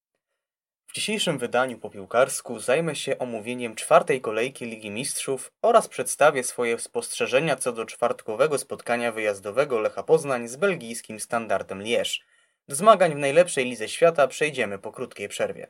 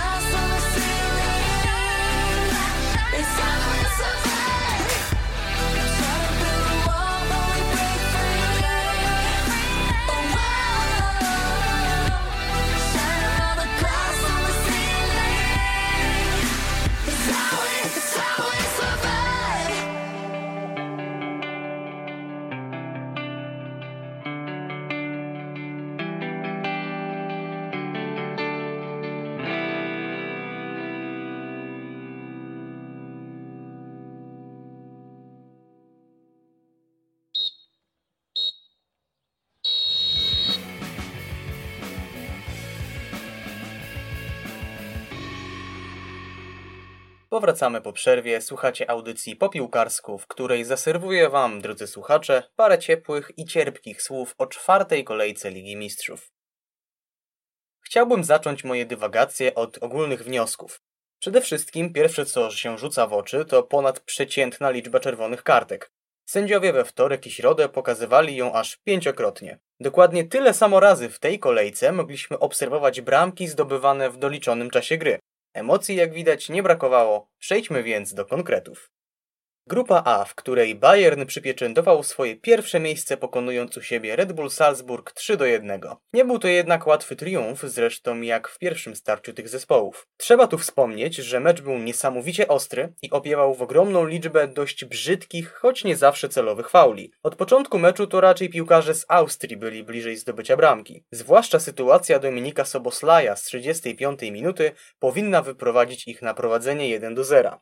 Utalentowany Węgier strzelił jednak w sytuacji sam na sam wysoko nad poprzeczką. Niewykorzystane sytuacje się mszczą i tak oto 7 minut później ze swojego 71 trafienia w rozgrywkach Ligi Mistrzów cieszył się Robert Lewandowski, zrównując się tym samym w klasyfikacji wszechczasów z będącym na trzecim miejscu Raulem. Po przerwie Bayern był zdecydowanie lepszym zespołem niż w pierwszych trzech kwadransach, co udowodnił bramkami Kingsleya Komana i Leroya Sane, choć ta pierwsza dość szczęśliwie wpadła do bramki po interwencji obrońcy. Dwie minuty przed golem Sane z boiska za drugą żółtą kartkę wyleciał Mark Roka. W 73 minucie udało się mistrzom Austrii zdobyć bramkę, lecz na jakiekolwiek punkty w tym meczu było już za późno. W drugim spotkaniu Atletico bezbramkowo zremisowało u siebie z Lokomotywem. Piłkarze Diego Simeone z pewnością byli na siebie źli, gdyż z przebiegu spotkania powinno być jakieś 3-0 dla Hiszpanów. Lokomotiv był jednak dość dobrze zorganizowany w defensywie, choć w drugiej połowie udało się ją przełamać. Po analizie VAR bramka Koke zdobyta ze spalonego została jednak anulowana. Tym samym drużyna z Rosji wciąż zachowuje szansę na awans do 1-16 Ligi Mistrzów, lecz wyniki innych spotkań musiałyby okazać się korzystne. W grupie B mogliśmy obserwować hitowe starcie wtorku, czyli Inter kontra Real Madryt. Obie drużyny dość mizernie radziły sobie w Lidze Mistrzów, więc był to tak naprawdę mecz o realne pozostanie w grze o awans i starczą wyszli z niego królewscy, wygrywając 0 do 2. Pomocną dłoń wyciągnął do nich Arturo Vidal, który uzyskał dwie żółte kartki w przeciągu kilku sekund za dyskusję z arbitrem. Mecz wygrany przez Real dość zasłużenie i pozostaje zadać w tym miejscu pytanie, co dzieje się z ekipą Antonio Conte. Piłkarze niewątpliwie mają, nadzieje są wielkie, lecz gdy przychodzi co do czego, są ogromne problemy, by pokazać się z dobrej strony. Niewykluczone, że Włoch wkrótce w lidze zagra o posadę, zaś Zidane swoją raczej wybroni. W drugim starciu tej grupy Borussia Mönchengladbach ponownie rozgromiła Szachtar, tym razem 4 do 0, co łącznie, gdyby to był dwumecz, dawałoby rezultat aż 10-0. Pozostaje więc zadać pytanie, w jak tragicznej dyspozycji był Real, kiedy przegrał z praktycznie rezerwami Szachtara 2 do 3. Jestem niezmiernie ciekawy starcia mistrza Hiszpanii z Borussią, które zakończy zmagania w tej grupie i najprawdopodobniej zadecyduje o tym, kto ją wygra. Kolejną grupą jest grupa C, a w niej Manchester City, który skromnie, bo skromnie, ale jednak dość pewnie wygrał z Olympiakosem Pireus 1 do 0. W oczy razi jednak nieskuteczność ekipy Pepa Guardioli. Aż 22 strzały, a tylko jedna bramka? Za mało moim zdaniem, by myśleć o wygraniu Ligi Mistrzów. Trzeba jednak przyznać, że w tym momencie to w Anglii wiedzie im się gorzej, więc być może to na nich chcą skupić się bardziej, skoro awans do 1.16 jest już pewny i najprawdopodobniej będzie to awans z pierwszego miejsca.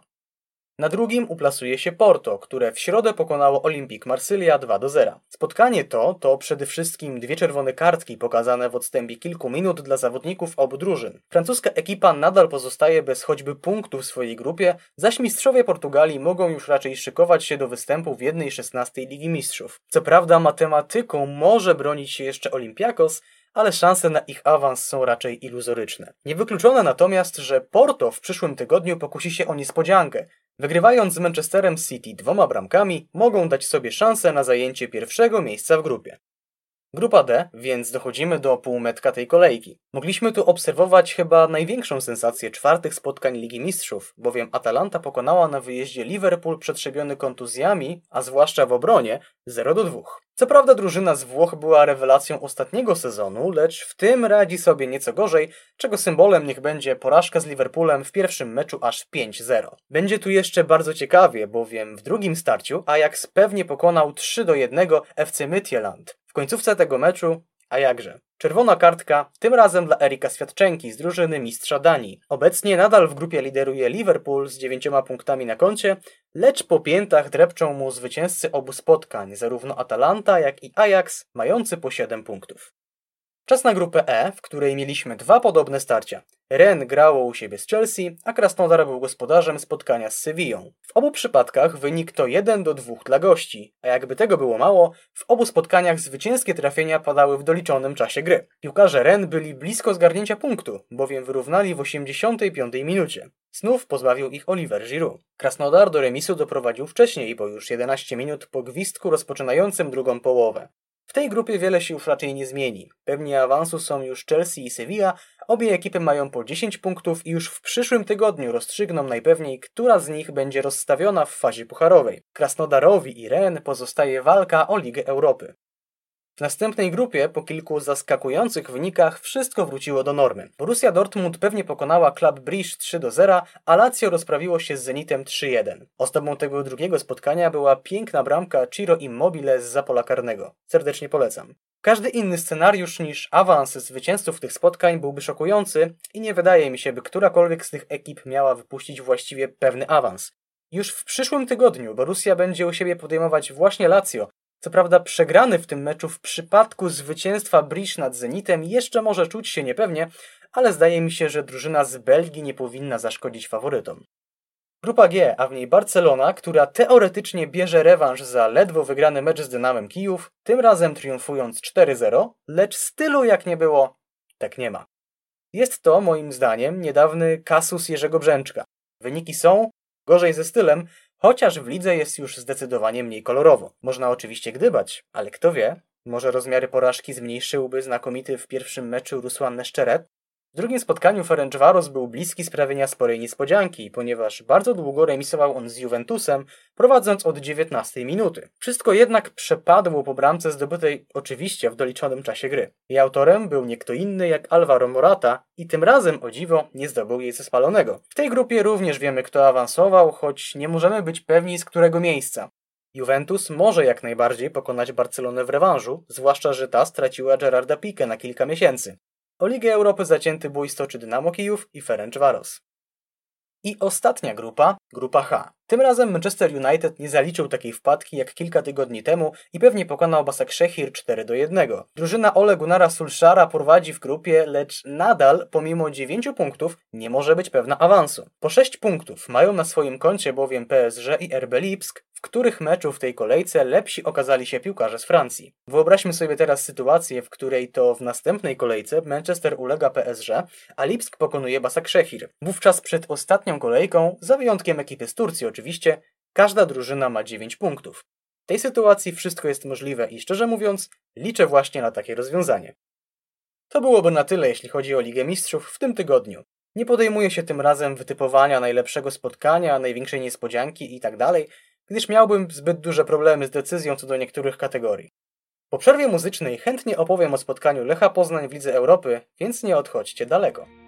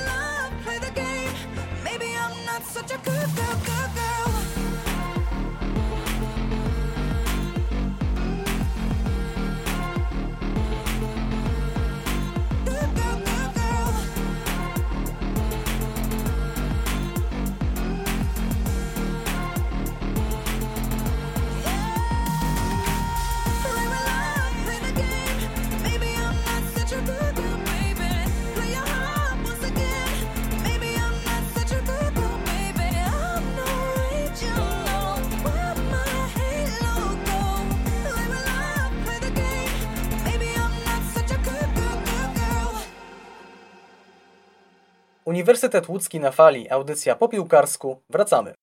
Liga Mistrzów za nami, czas pochylić się nad spotkaniem Lecha Poznań w Lidze Europy. A nie ukrywam, jest się niestety nad czym pochylać. Sytuacja w grupie kolejorza wyglądała przed meczem tak, że Lech jeśli liczył na awans, to koniecznie musiał pokonać standard po raz drugi. Wówczas można byłoby myśleć realnie o walce z Benficą i Rangersami o dwa premiowane awansy miejsca. Rzeczywistość była jednak dość brutalna. Standard Lierz do meczu przystępował już mniej osłabiony niż parę tygodni temu, ale przede wszystkim z kompletnie inną taktyką. Nauczony stylu gry Lecha potrafił świetnie odpowiedzieć. W pierwszej połowie Lech był drużyną gorszą i trzeba to sobie powiedzieć jasno. Nie powiedziałbym, że dużo gorszą, no ale na pewno nie była to wyrównana połowa. Lech mało kreował z przodu, z czego był przecież znany, lecz w defensywie wyglądał całkiem w porządku, oczywiście za wyjątkiem kilku sytuacji. Największym zagrożeniem był wysoki napastnik Obi Olare i to właśnie on bezmyślnie zobaczył drugą żółtą i w konsekwencji czerwoną kartkę za faul w środkowej części boiska przy wyskoku do główki. Sytuacja wydarzyła się tuż przed przerwą, więc wydawało się, że kiedy Standard stracił swój największy atut tego dnia, Lech w drugiej połowie odmieni swój sposób gry i przechyli szale zwycięstwa na swoją stronę. No, nie pykło, delikatnie mówiąc. Drugą połowę, co prawda, to Lech rozpoczął od dominowania i rzadko wychodził z połowy standardu, lecz w oczy raziła nieskuteczność w niemal pewnych sytuacjach. W 60 minucie, po błędzie defensywy, Mikael Iszak zdobył swoją piątą bramkę w fazie grupowej Ligi Europy. I to praktycznie wtedy gra Lecha się skończyła. Z jednej strony, co może się stać? Prowadzisz 1 do 0 z przeciwnikiem, który gra w osłabieniu i to ty dominujesz na boisku. Jak się okazało, może się stać wiele. Pedro Tiba, tak chwalony za swoje występy w Poznaniu, stracił piłkę w środku boiska, z czego wywiązała się kontra zakończona wyrównującym trafieniem dla Belgów. No dobra, stało się. Trudno. Zaraz odzyskamy kontrolę i ponownie wyjdziemy na prowadzenie. Tylko trudno wyjść na prowadzenie, kiedy twój obrońca, mający żółtą kartkę na koncie, zatrzymuje akcję faulem w środku boiska i tym samym wyrównuje liczbę graczy. Po 10. Ostatnie 15 minut to standard miał wyraźną przewagę. No ale dobra. Nadal jest remis i wszystko się może wydarzyć. Nawet jeżeli nie wygramy, to zdobędziemy chociaż punkt. Będzie ciężko, ale dobre i to, co nie? Cóż, nie w sytuacji, kiedy po raz kolejny tracisz gola w ostatniej akcji meczu. Tak jak z Legią, Rakowem, czy wcześniej na przykład z Rangersami. Można by przytoczyć w tym momencie słynną okładkę faktu. Wstyd, żenada, kompromitacja, hańba, frajerstwo, nie wracajcie do domu. Ciężko mi pojąć, jak można dopuścić do takiego zaprzepaszczenia dobrej sytuacji w pół godziny. Zwłaszcza, że Lech w Europie w tym sezonie słynął z solidnej ofensywnej gry. Problemy ligowe przeniknęły jednakże również na Ligę Europy. Czy Lech ma nadal szansę na awans? Tak, ale matematyczne. Smutne jest, że ponownie musimy się powoływać na królową nauk, lecz takie są niestety fakty. Benfica popisała się comebackiem w drugim spotkaniu z Rangersami i z 0-2 w kilka minut zrobili 2-2, co daje obu drużynom po 8 punktów. Lech i Standard są 5 punktów do tyłu, więc nie wszystko zależy już od kolejorza. Zaczynam się obawiać, że nawet moje 5 punktów, które typowałem dla Lecha w tej grupie, raczej się nie spełni. Co zawiniło w meczu ze Standardem? Powodów jest kilka, wyróżnię tylko te najbardziej oczywiste. Przede wszystkim po zdobytej bramce Lech przeszedł w tryb oszczędzania energii. Z jednej strony trudno się dziwić, skoro w ekstraklasie sytuację mają raczej nie za ciekawą, chcą więc oszczędnie dysponować swoimi siłami. Niestety jednak to są europejskie salony i tutaj to nie przejdzie. Po zdobytej bramce Lech zlekceważył standard i uznał, że mecz jest już wygrany. Kadra kolejorza też do najszerszych nie należy. Już niedługo po zakończeniu okienka transferowego należało się spodziewać, że kiedyś zadyszka przyjdzie. W końcu nie da się grać na tym samym poziomie cały czas, kiedy masz tak mało zmienników, zwłaszcza w środku pola, który swoją drogą nie zachwycił w meczu ze standardem. Tiba i Moder byli niemal wyłączeni z gry, a samemu reprezentantowi Polski przydałby się jednak odpoczynek. Czy ten projekt może się udać w dłuższym okresie? Jasne, że tak. Potwierdzeniem jest przecież sam awans do Ligi Europy, co nie udawało się polskim klubom przez ostatnie kilka lat. Należy jednak przede wszystkim nie skąpić na nowych graczy i wartościowych zmienników, bo nie wszystko uda się wygrać młodzikami, choć to niewątpliwie największy atut Lecha. Teraz szanse na awans są na tyle małe, że Lech chyba powinien wszystkie siły przeznaczyć jednak na uratowanie sytuacji w Ekstraklasie, której przypomnę, w tym sezonie gramy bez grupy mistrzowskiej i spadkowej. Jeżeli Lech jednak spróbuje pogodzić grę w lidze i w lidze Europy, wydaje mi się, że w przyszłym sezonie mogą już w niej nie zagrać. Grillować można by bez końca, ale zejdźmy już z piłkarzy wicemistrza Polski. Liczę mimo wszystko, że ta wstydliwa porażka wpłynie na nich pozytywnie. To byłoby na tyle w dzisiejszym popiłkarsku. Zapraszam serdecznie na Facebooka Uniwersytetu Łódzkiego na fali, a także do odsłuchania audycji moich kolegów i koleżanek. Za dziś dziękuję Wam Damian Markowicz. Do usłyszenia już w czwartek w Telemarku.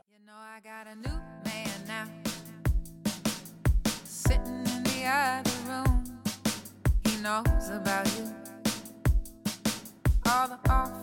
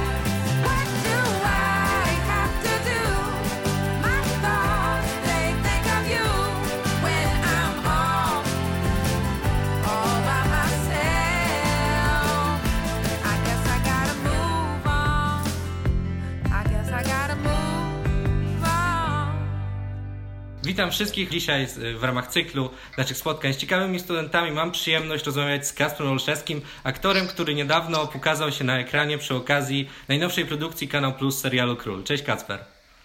Cześć, cześć wszystkim. E, nie będziemy tutaj ukrywać, znamy się też prywatnie, jesteśmy z jednego miasta. Pamiętam, jak byliśmy mali, jeździliśmy razem na konkursy recytatorskie. Gdybyś mógł mi opowiedzieć taką swoją drogę od tych konkursów i takich prób pierwszych, nazwijmy to aktorskich, do no, głównej roli w poważnym już serialu.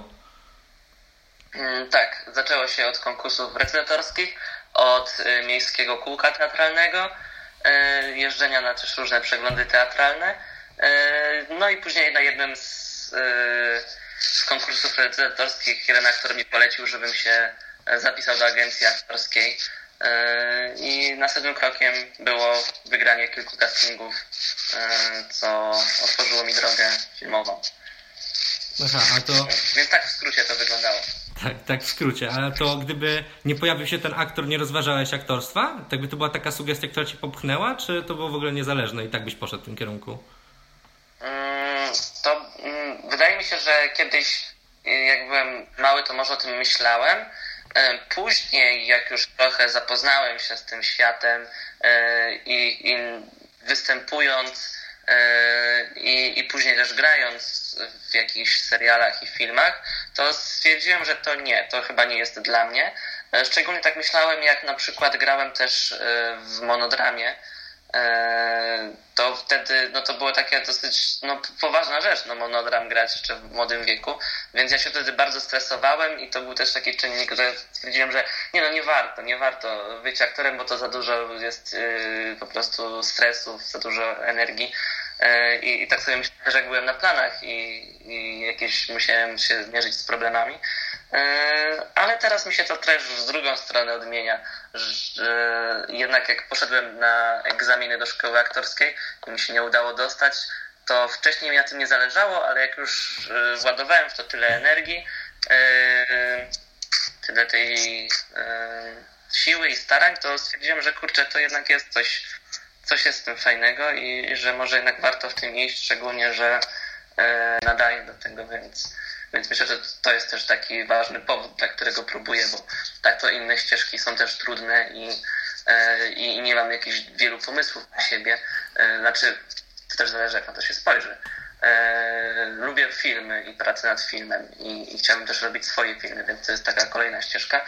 E, no ale mówię, no, jak na razie chyba łatwiej jest pójść tą aktorską, a później zobaczymy, bo mogę nie, nie definiuję tego przez to, na przykład na jakie jest pójdę studia, albo przez to, co robię teraz, co będę robił później, bo to jest tyle fajne, że w tym zawodzie możesz po prostu e, pojawić się na planie w dowolnej funkcji i dalej się człowiek rozwija i możesz mieć wykształcenie takie, a robić później coś innego, e, więc to można w różne, w różne strony może pójść. No.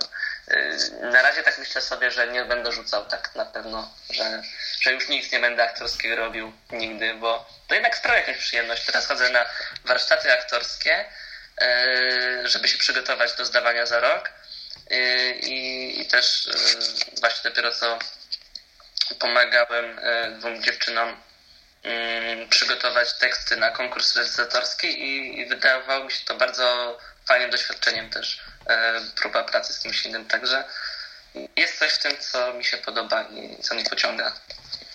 Szczególnie jak patrzę, y, mam takie poczucie, jak patrzę na aktorów, e, takich jakichś wybitnych ludzi, którzy są raz, że fantastycznymi osobami i ja po prostu y, dwa, że fantastycznymi aktorami, mają fa- fantastyczne jakby umiejętności, wiedzę, warsztat, wszystko to mają I, i to jest taki typ człowieka, którego ja bardzo podziwiam i wtedy zawsze mam takie, że kurczę, też chciałbym kiedyś być taką osobą, taką po prostu wszechstronną i taką, z którą chce się rozmawiać, przebywać i chłonąć od niej jak najwięcej. To jest taki jakby rodzaj marzenia. No właśnie miałem cię zapytać, bo w Królu miałeś styczność no, z największymi aktorami w Polsce, czy to z Arkadiuszem Jakubikiem, czy z Borysem Szycem. Jak ty się czułeś na planie, jako taki trochę no underdog gdzieś tym wszystkim z tymi największymi gwiazdami?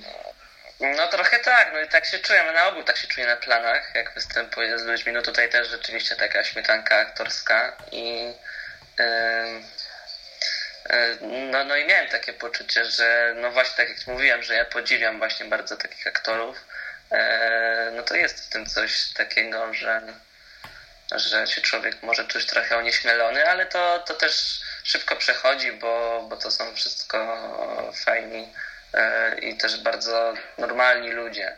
E, Więc mm, no na pewno było miło z nimi grać i, i to też człowiek się wtedy dużo, dużo szybciej i dużo więcej uczy, jak patrzy na to, jak pracują. E, Ja miałem takie poczucie, bo na początku mieliśmy próby, wiadomo, czytanie scenariusza wspólne. Spotykaliśmy się w Warszawie i, i ja tam wtedy miałem okazję zaobserwować, jak na jakiej zasadzie mm, każdy z aktorów o, myśli o swojej postaci, jak o niej rozmawia, e, jakieś negocjuje jakieś rzeczy na temat tej postaci i jak oni walczą o tę postać. Po prostu, żeby jak najwięcej w tę postać władować jakiejś treści, znaczeń, jakiejś takiej, budować te postaci jak najlepiej. I, i to zrobiło na, te, na mnie takie duże wrażenie, bo, no bo ja, ja nie mam takich, takiego doświadczenia, umiejętności i ja tak nie myślałem bardzo o swojej e, postaci. I miałem takie poczucie, że kurczę, może ja jakoś za mało robię, źle ją buduję, bo tak wszyscy starają się, więc ja też y, chyba w tej, pod, y, pod wpływem tej atmosfery też się starałem, żeby a tu jeszcze wymyślać, coś dodać do tej postaci, a coś tutaj zrobić. Y, y, no finalnie skończyło się na tym, że głównie obserwowałem tych aktorów, ale to jest też y, no, no mówię, właśnie bardzo takie krz- kształt Kształcące, kształtujące? kształcące, no takie. Byłem w teatrze telewizji Sprawa Rity G, bo tam też mm, e, byli fantastyczni e, aktorzy, e, Czerniak, e, pani e, e, Dąbrowska, e, no nie wiem, było naprawdę wielu też fantastycznych aktorów i, i też były te prace nad scenariuszem i te, te rozmowy, to jak ludzie myślą o tych rolach, to od razu się człowiek uczy i stara się to też przełożyć.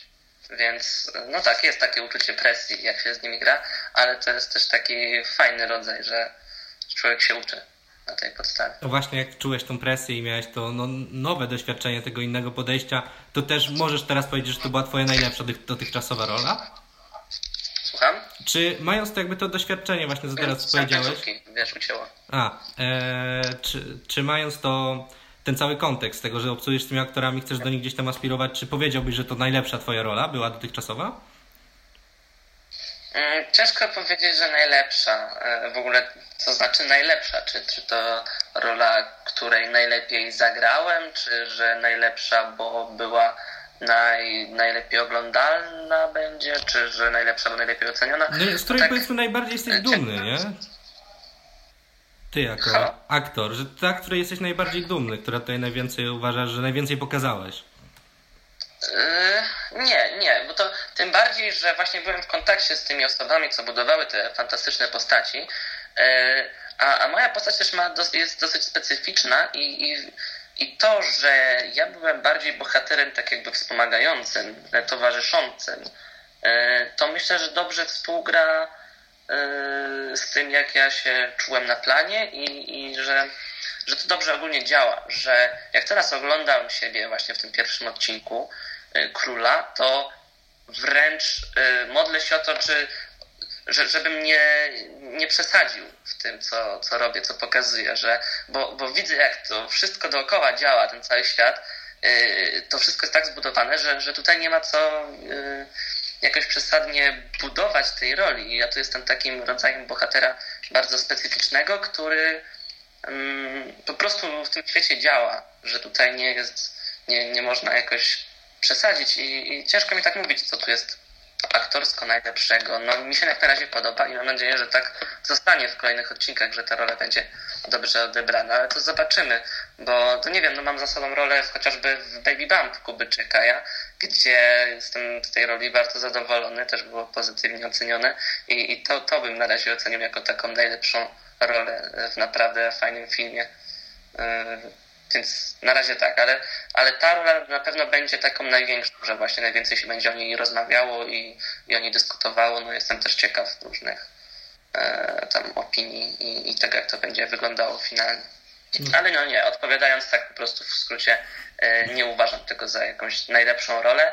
E, uważam to za taki naj, e, największy plan, ogólnie największy projekt, w jakim do tej pory brałem udział. E, ale czy największa rola, to chyba nie. No właśnie mówi się, o, że Król to jest najlepiej zrealizowany polski serial w ogóle. Czy ty to na planie czułeś, że rzeczywiście tam ten poziom produkcji i tego całego zaangażowania jest taki no, hollywoodzki? Czułeś tą różnicę względem innych jakby twoich y, przygód z aktorstwem? Mm, e, trochę się czuło, w sensie mm, mm, było widać po prostu, y, w sensie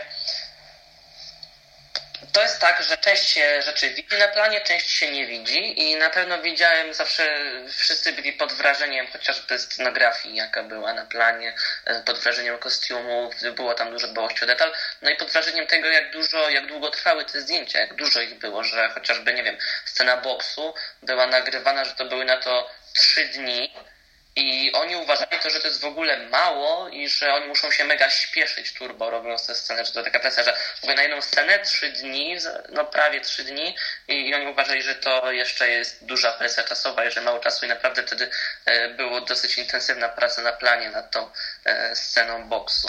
E, Także było to czuć po tym, jak to były rozłożone te zdjęcia i, i jak to ta praca przebiegała.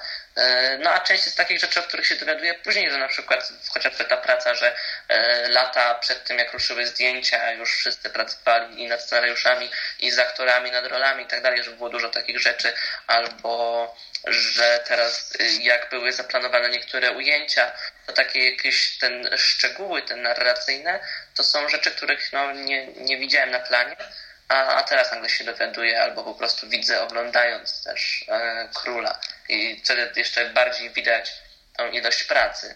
E, na planie człowiek widzi na przykład, że jest problem z poprowadzeniem mastershota, coś się choreograficznie nie do końca układa, wszyscy kurde, kurde, jak to zrobić, bez sensu. Dobra, próbujemy tak i, i po prostu przez to na planie więcej czasu schodzi, a dopiero później jak to oglądasz albo widzisz jak ktoś to analizuje, to widzisz skąd w ogóle się wziął ten problem operatorski, że tutaj ktoś musi kogoś naciągnąć na kadr, na plan y, i tak dalej, więc y, nie zawsze się zauważa takie rzeczy, a później się okazuje wszystko istotne.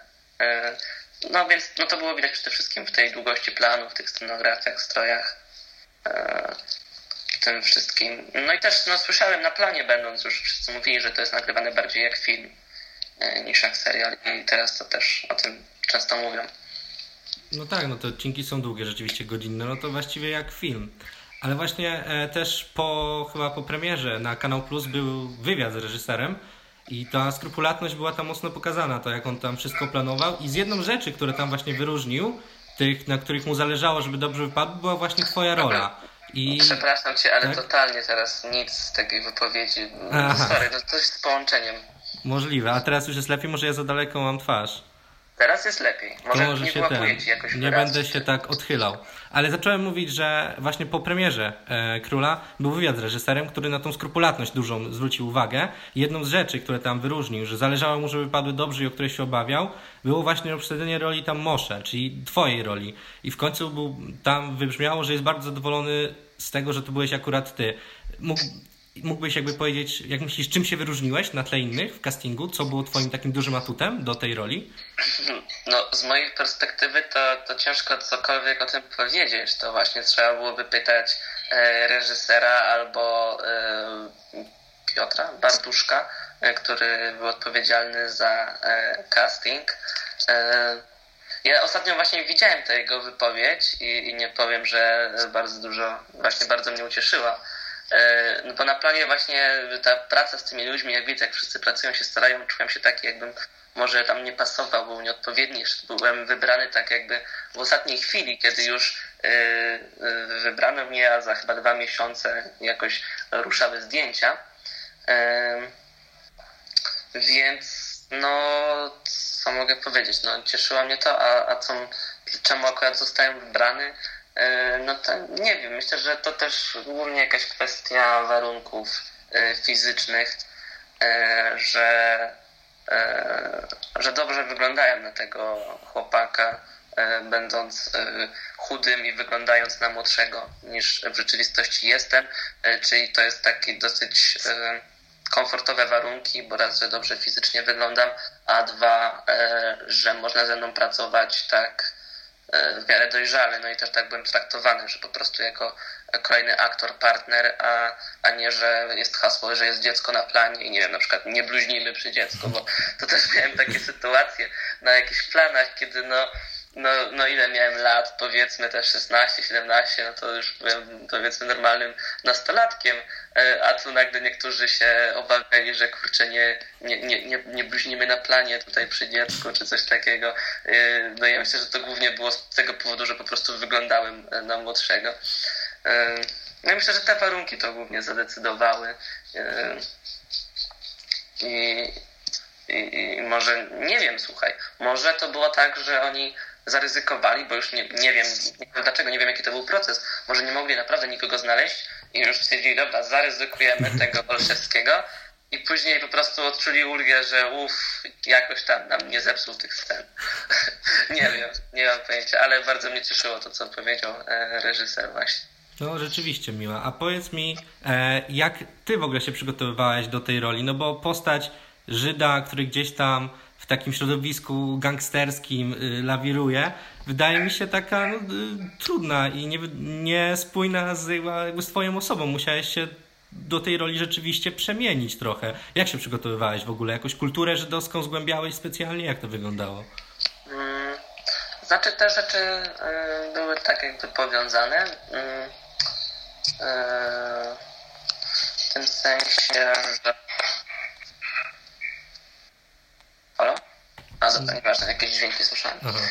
Em, No więc to było tak, że na początku y, ćwiczyłem z psychologiem y, dziecięcym, z Kają Wesołek i to było fajne, no bo tak pracowaliśmy nad emocjami, właśnie wydobyciem emocji, na przykład gniewu, z którym miałem problem i, i tak sobie trochę przepracowaliśmy te sceny i trochę tak jakby próbowaliśmy ułożyć tę postać, jakiś taki profil psychologiczny, po prostu dlatego, że moja postać jest dynamiczna, ona się zmienia w trakcie trwania serialu i żeby to po prostu, no bo ona nagrywa się zawsze e, niechronologicznie te sceny, żebym po prostu wiedział, że jak te, w której scenie i jaką powinien mieć energię, siłę i tak dalej. To, moja postać tak jakby dojrzewa i, rywalizuje z Shapiro.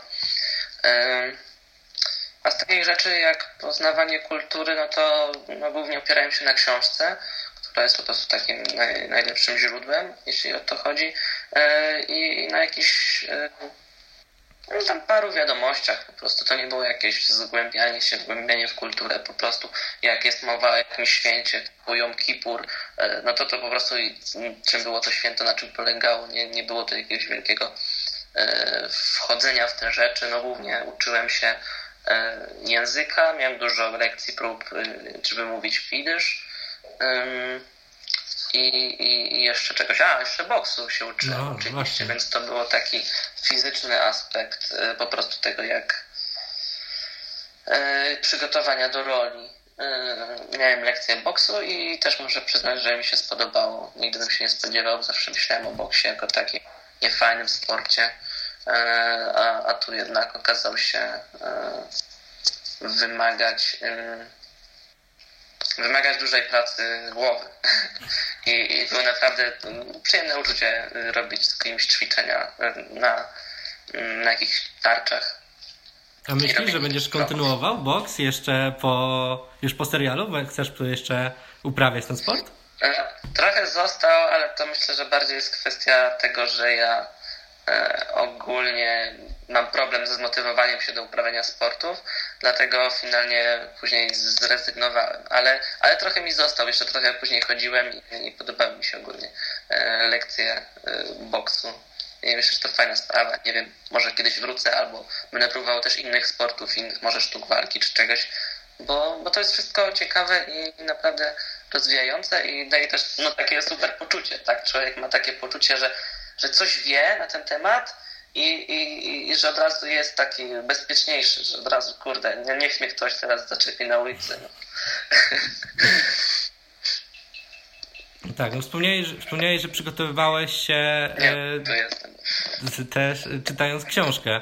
E, książkę czytałeś, miałeś okazję przeczytać książkę Twardocha przed rolą? Przed tym jak wiedziałeś, że zagrasz, czy już po? Nie, już po.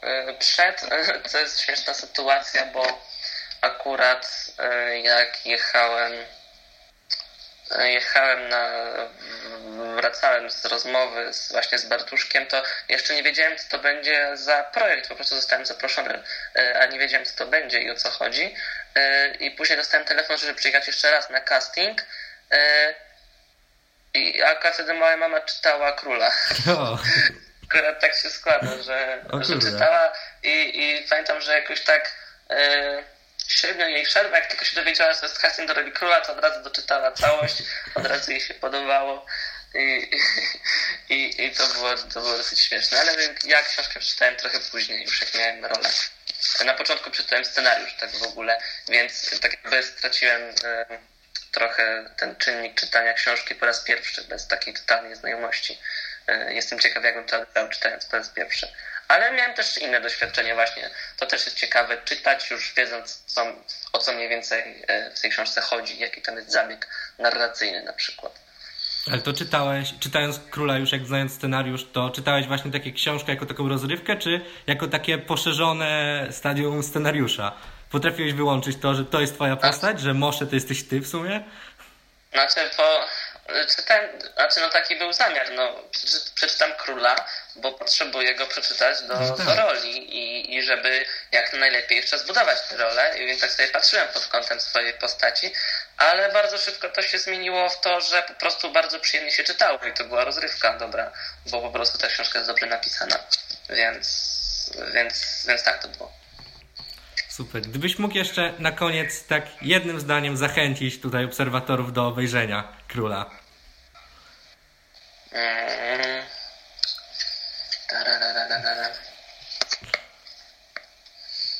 Oprócz tego, że świetne zdjęcia, no i wspaniała rola Moshe Versteina. E, oprócz tego? Oprócz świetnej roli Moshe oczywiście. Kurczę, właśnie chciałem powiedzieć, że zapraszam wszystkich do obejrzenia e, Króla e, i e, w szczególności genialnej, fenomenalnej roli Kacpra Olszewskiego jako Moszego Bersteina. Nie pożałujecie Państwo. Dokładnie. Ja mogę to tylko potwierdzić. Dziękuję Ci bardzo za rozmowę. Dzięki. Super. Cześć. Cześć Kacper.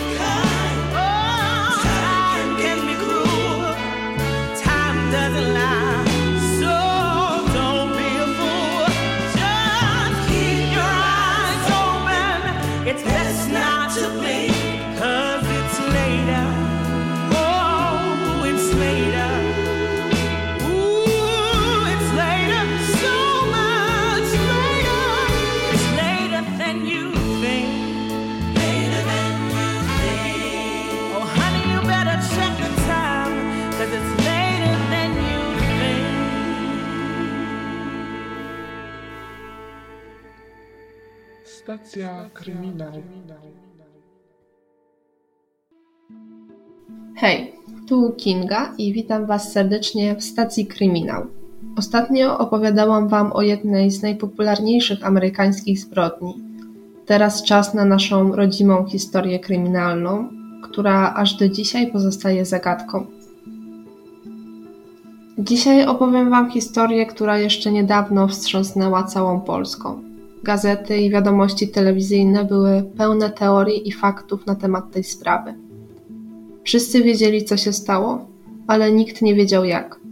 Sprawa Magdaleny Żuk to nadal jedna z największych spraw kryminalnych w Polsce. A mimo to nadal nie wiemy, jak mogło do tego dojść. Magdalena Żuk to młoda i energiczna dziewczyna. Pracuje jako kosmetyczka i właśnie obroniła licencjat z dietetyki. Jest 2017 rok. Magda ma 27 lat i planuje swoją przyszłość razem ze swoim chłopakiem Markusem. Jeszcze tego roku, w październiku, chcą wziąć ślub. Jej sposób życia budzi zazdrość wśród znajomych. Piękna blondynka, odnosząca sukcesy zawodowe i sportowe, bo jak podkreślano w wielu wywiadach, posiadała ponad 30 medali w dziedzinie pływania i biegania. Była dla wielu wzorem do naśladowania. Magdalena i Markus cieszą się udanym związkiem i wydają się idealnie dopasowani. Nic więc dziwnego, że dziewczyna postanowiła zrobić ukochanemu niespodziankę. Na początku roku pożycza pieniądze od rodziców na prezent dla Markusa. Zdradza tylko, że planuje wspólną wycieczkę, ale nie mówi dokąd ani kiedy.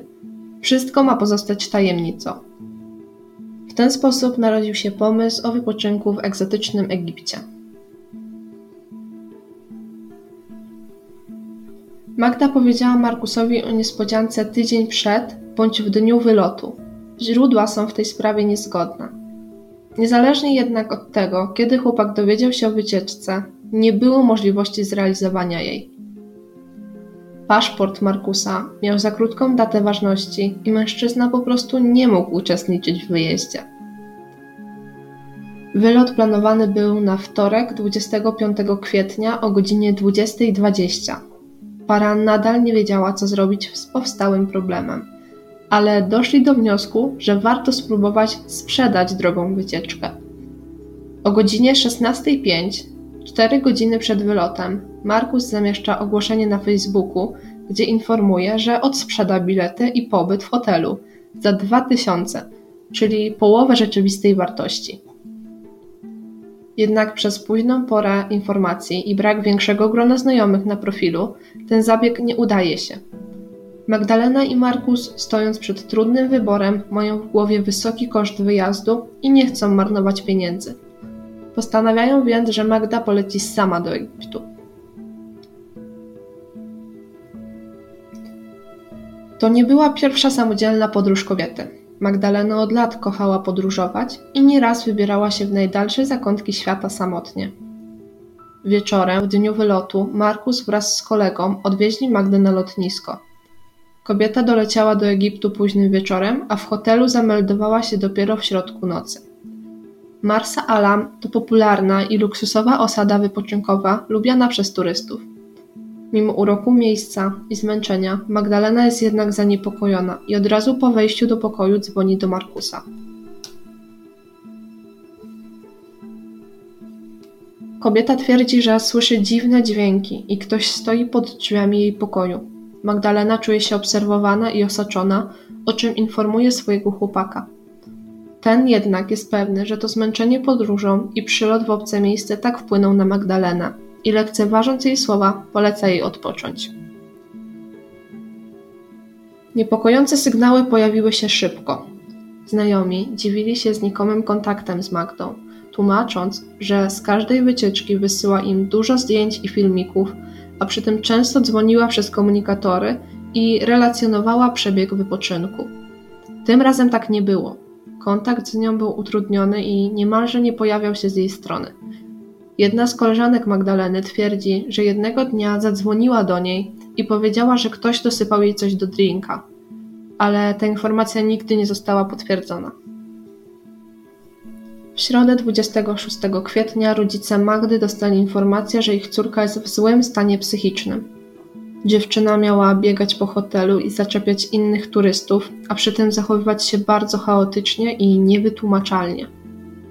Rodzice niezwłocznie skontaktowali się z ambasadą, która zapewniła ich, że wszystko jest w porządku, a nad Magdaleną czuwa rezydent Mahmud. Mężczyzna mówił po polsku i obiecał zwrócić szczególną uwagę na Magdę. Jak się potem okazało, wcale nie musiał tego robić, gdyż nie odstępował dziewczyny na krok od momentu wylądowania samolotu. Czwartek następnego dnia stan Magdaleny Żuk znacznie się pogorszył. Błagała Markusa przez telefon, aby wyciągnął ją z Egiptu, tłumacząc, że dłużej już nie wytrzyma. Kobieta była cała roztrzęsiona i płakała. Jej stan psychiczny pogarszał się z minuty na minutę. Dlatego Markus wykupił dla niej bilet powrotny na sobotę i Magda wiedziała, że musi wytrzymać jeszcze tylko dwa dni. Piątek siostra Magdaleny otrzymuje od rezydenta nagranie, na którym dziewczyna w białym szlafroku leży skulona na progu swojego pokoju.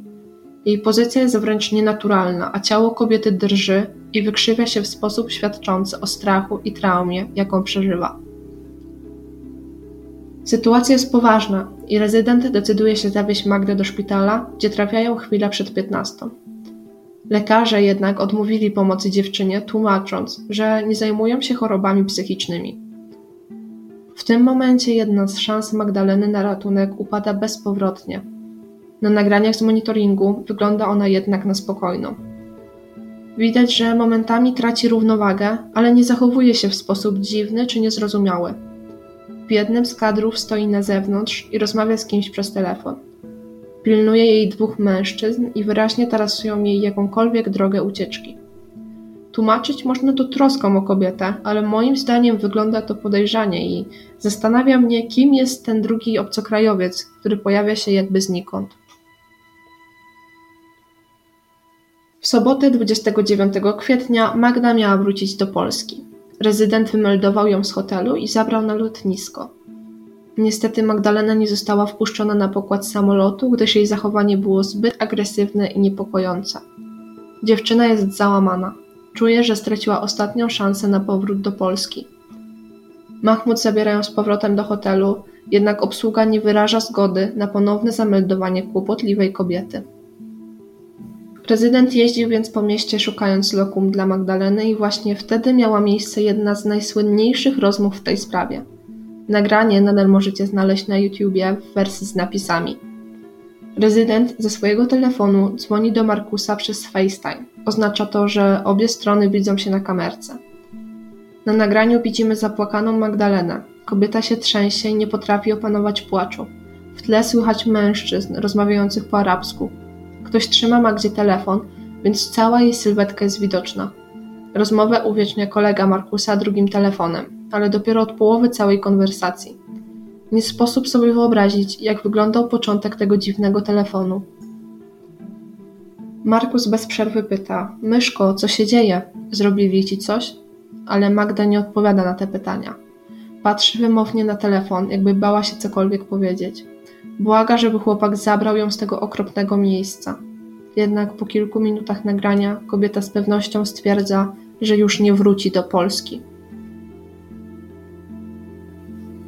Interesującym fragmentem rozmowy jest moment, kiedy Magda na pytanie Markusa, kto za tym stoi, odpowiada M.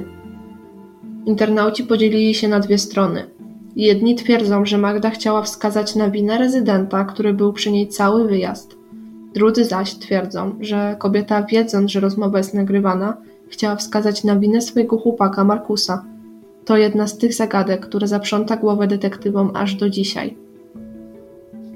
Rozmowę przerywa rezydent Mahmud, który zabiera telefon i tłumaczy Markusowi, że ta rozmowa to strata czasu, Magda jest zbyt roztrzęsiona i on musi ją zabrać do hotelu.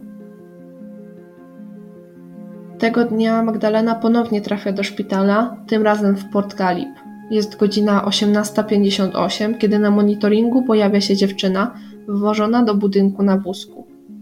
O godzinie 23.45 Polka usiłuje uciec z sali, jednak zatrzymuje ją kilku rosłych mężczyzn. Nikt nie wie, kim są i czemu tak ciasno otaczają Magdę. To szaleństwo jednak się nie kończy i kilka minut po północy Magda podbiega do okna. Szarpiąc za sznurki od zasłon, dziewczyna zostaje odciągnięta przez osiłków. Niektórzy twierdzą, że Magdalena usiłowała się udusić tymi sznurkami, ale ciężko stwierdzić po tak niewyraźnym nagraniu. To było po prostu kolejne wołanie o pomoc. Mężczyźni wynoszą kobiety z korytarza za ręce i nogi. Widać, jak bezbronna Magda szarpie się i kopie, ale nie ma możliwości pokonania grupy Arabów. Wszystkiemu przygląda się pielęgniarka. Magda zostaje przywiązana do łóżka i personel zostawia ją samą w pokoju, twierdząc, że pacjentka jest opętana. Około godziny 2.40 Magdalena wyskoczyła z okna na drugim piętrze wprost na beton i betonowe schody. Jak odwiązała się z łóżka i czemu wyskoczyła? Czy udział w tym miały osoby trzecie?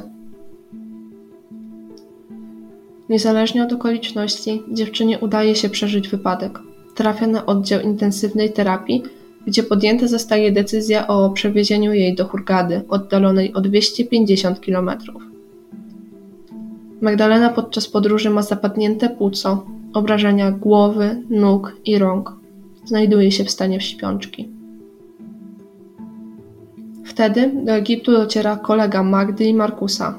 Przekazuje rodzinie, że Magdalena jest w tragicznym stanie, a w szpitalu panują spartańskie warunki. Rodzina dziewczyny postanawia sprowadzić ją do Polski, gdzie przeprowadzone zostaną niezbędne operacje.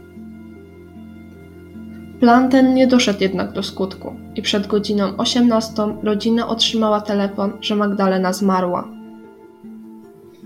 Sekcję zwłok przeprowadzono jeszcze w Egipcie w obecności polskiego prokuratora i biegłego medycyny sądowej. Ciało kobiety sprowadzono do Polski w połowie maja i również w ojczyźnie przeprowadzono sekcję. Zwłoki, które przeleciały z Egiptu, zostały jednak według tamtejszej procedury zabalsamowane. Przez co jakiekolwiek badania były znacznie utrudnione. Wyniki obu sekcji do tej pory pozostają tajemnicą. 23 maja 2017 roku odbył się pogrzeb Magdaleny Żuk. Na cmentarzu pojawiły się tłumy. Wszyscy chcieli pożegnać dziewczynę, która odeszła zbyt szybko. Wśród żałobników brakowało tylko Markusa, któremu doradzono późniejsze pożegnanie z dziewczyną. Z powodu plotek na temat jego udziału w tragedii chciał uniknąć zamieszania na uroczystości. Mamy końcówkę roku 2020, a dochodzenie w tej sprawie nadal trwa. Jest tak wiele pytań i teorii, że ciężko byłoby je zebrać w jednym miejscu. Dlatego przedstawię Wam dwa domniemane przez internautów scenariusze. Pierwszym z nich jest podejrzenie wobec Markusa.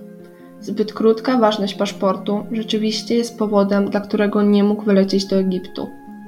Dziwnym jednak jest, że zakochany facet pozwala swojej dziewczynie samej lecieć w tak niebezpieczne miejsce. Mimo turystycznych uroków Egiptu, nadal jest to kraj arabski, gdzie drobne blondynki muszą pilnować się na każdym kroku. Rozumiem odwagę Magdaleny, aby wylecieć samotnie, ale nie potrafię zrozumieć, że para zadecydowała o tym od tak, bez głębszej analizy. Internauci twierdzą, że Magda mogła zostać wysłana przez Markusa do Egiptu w celu dodatkowego zarobku. Być może dziewczyna miała być eskortą dla bogatszego Araba, a może przypadkiem znalazła się w nieodpowiednim miejscu i nieodpowiednim czasie. Skąd przy niej tylu obcych mężczyzn? Czemu cały czas ktoś jej pilnował?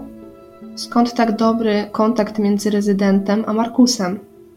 Przede wszystkim jednak, co się stało w sobotę na lotnisku? Dlaczego nie wpuścili jej na pokład? Internauci są pewni, że Markus jest w to zamieszany i świadomie wysłał Magdalenę samą do Egiptu, gdzie dziewczyna została wielokrotnie wykorzystana i odurzona. Drugim scenariuszem jest zwyczajny przypadek.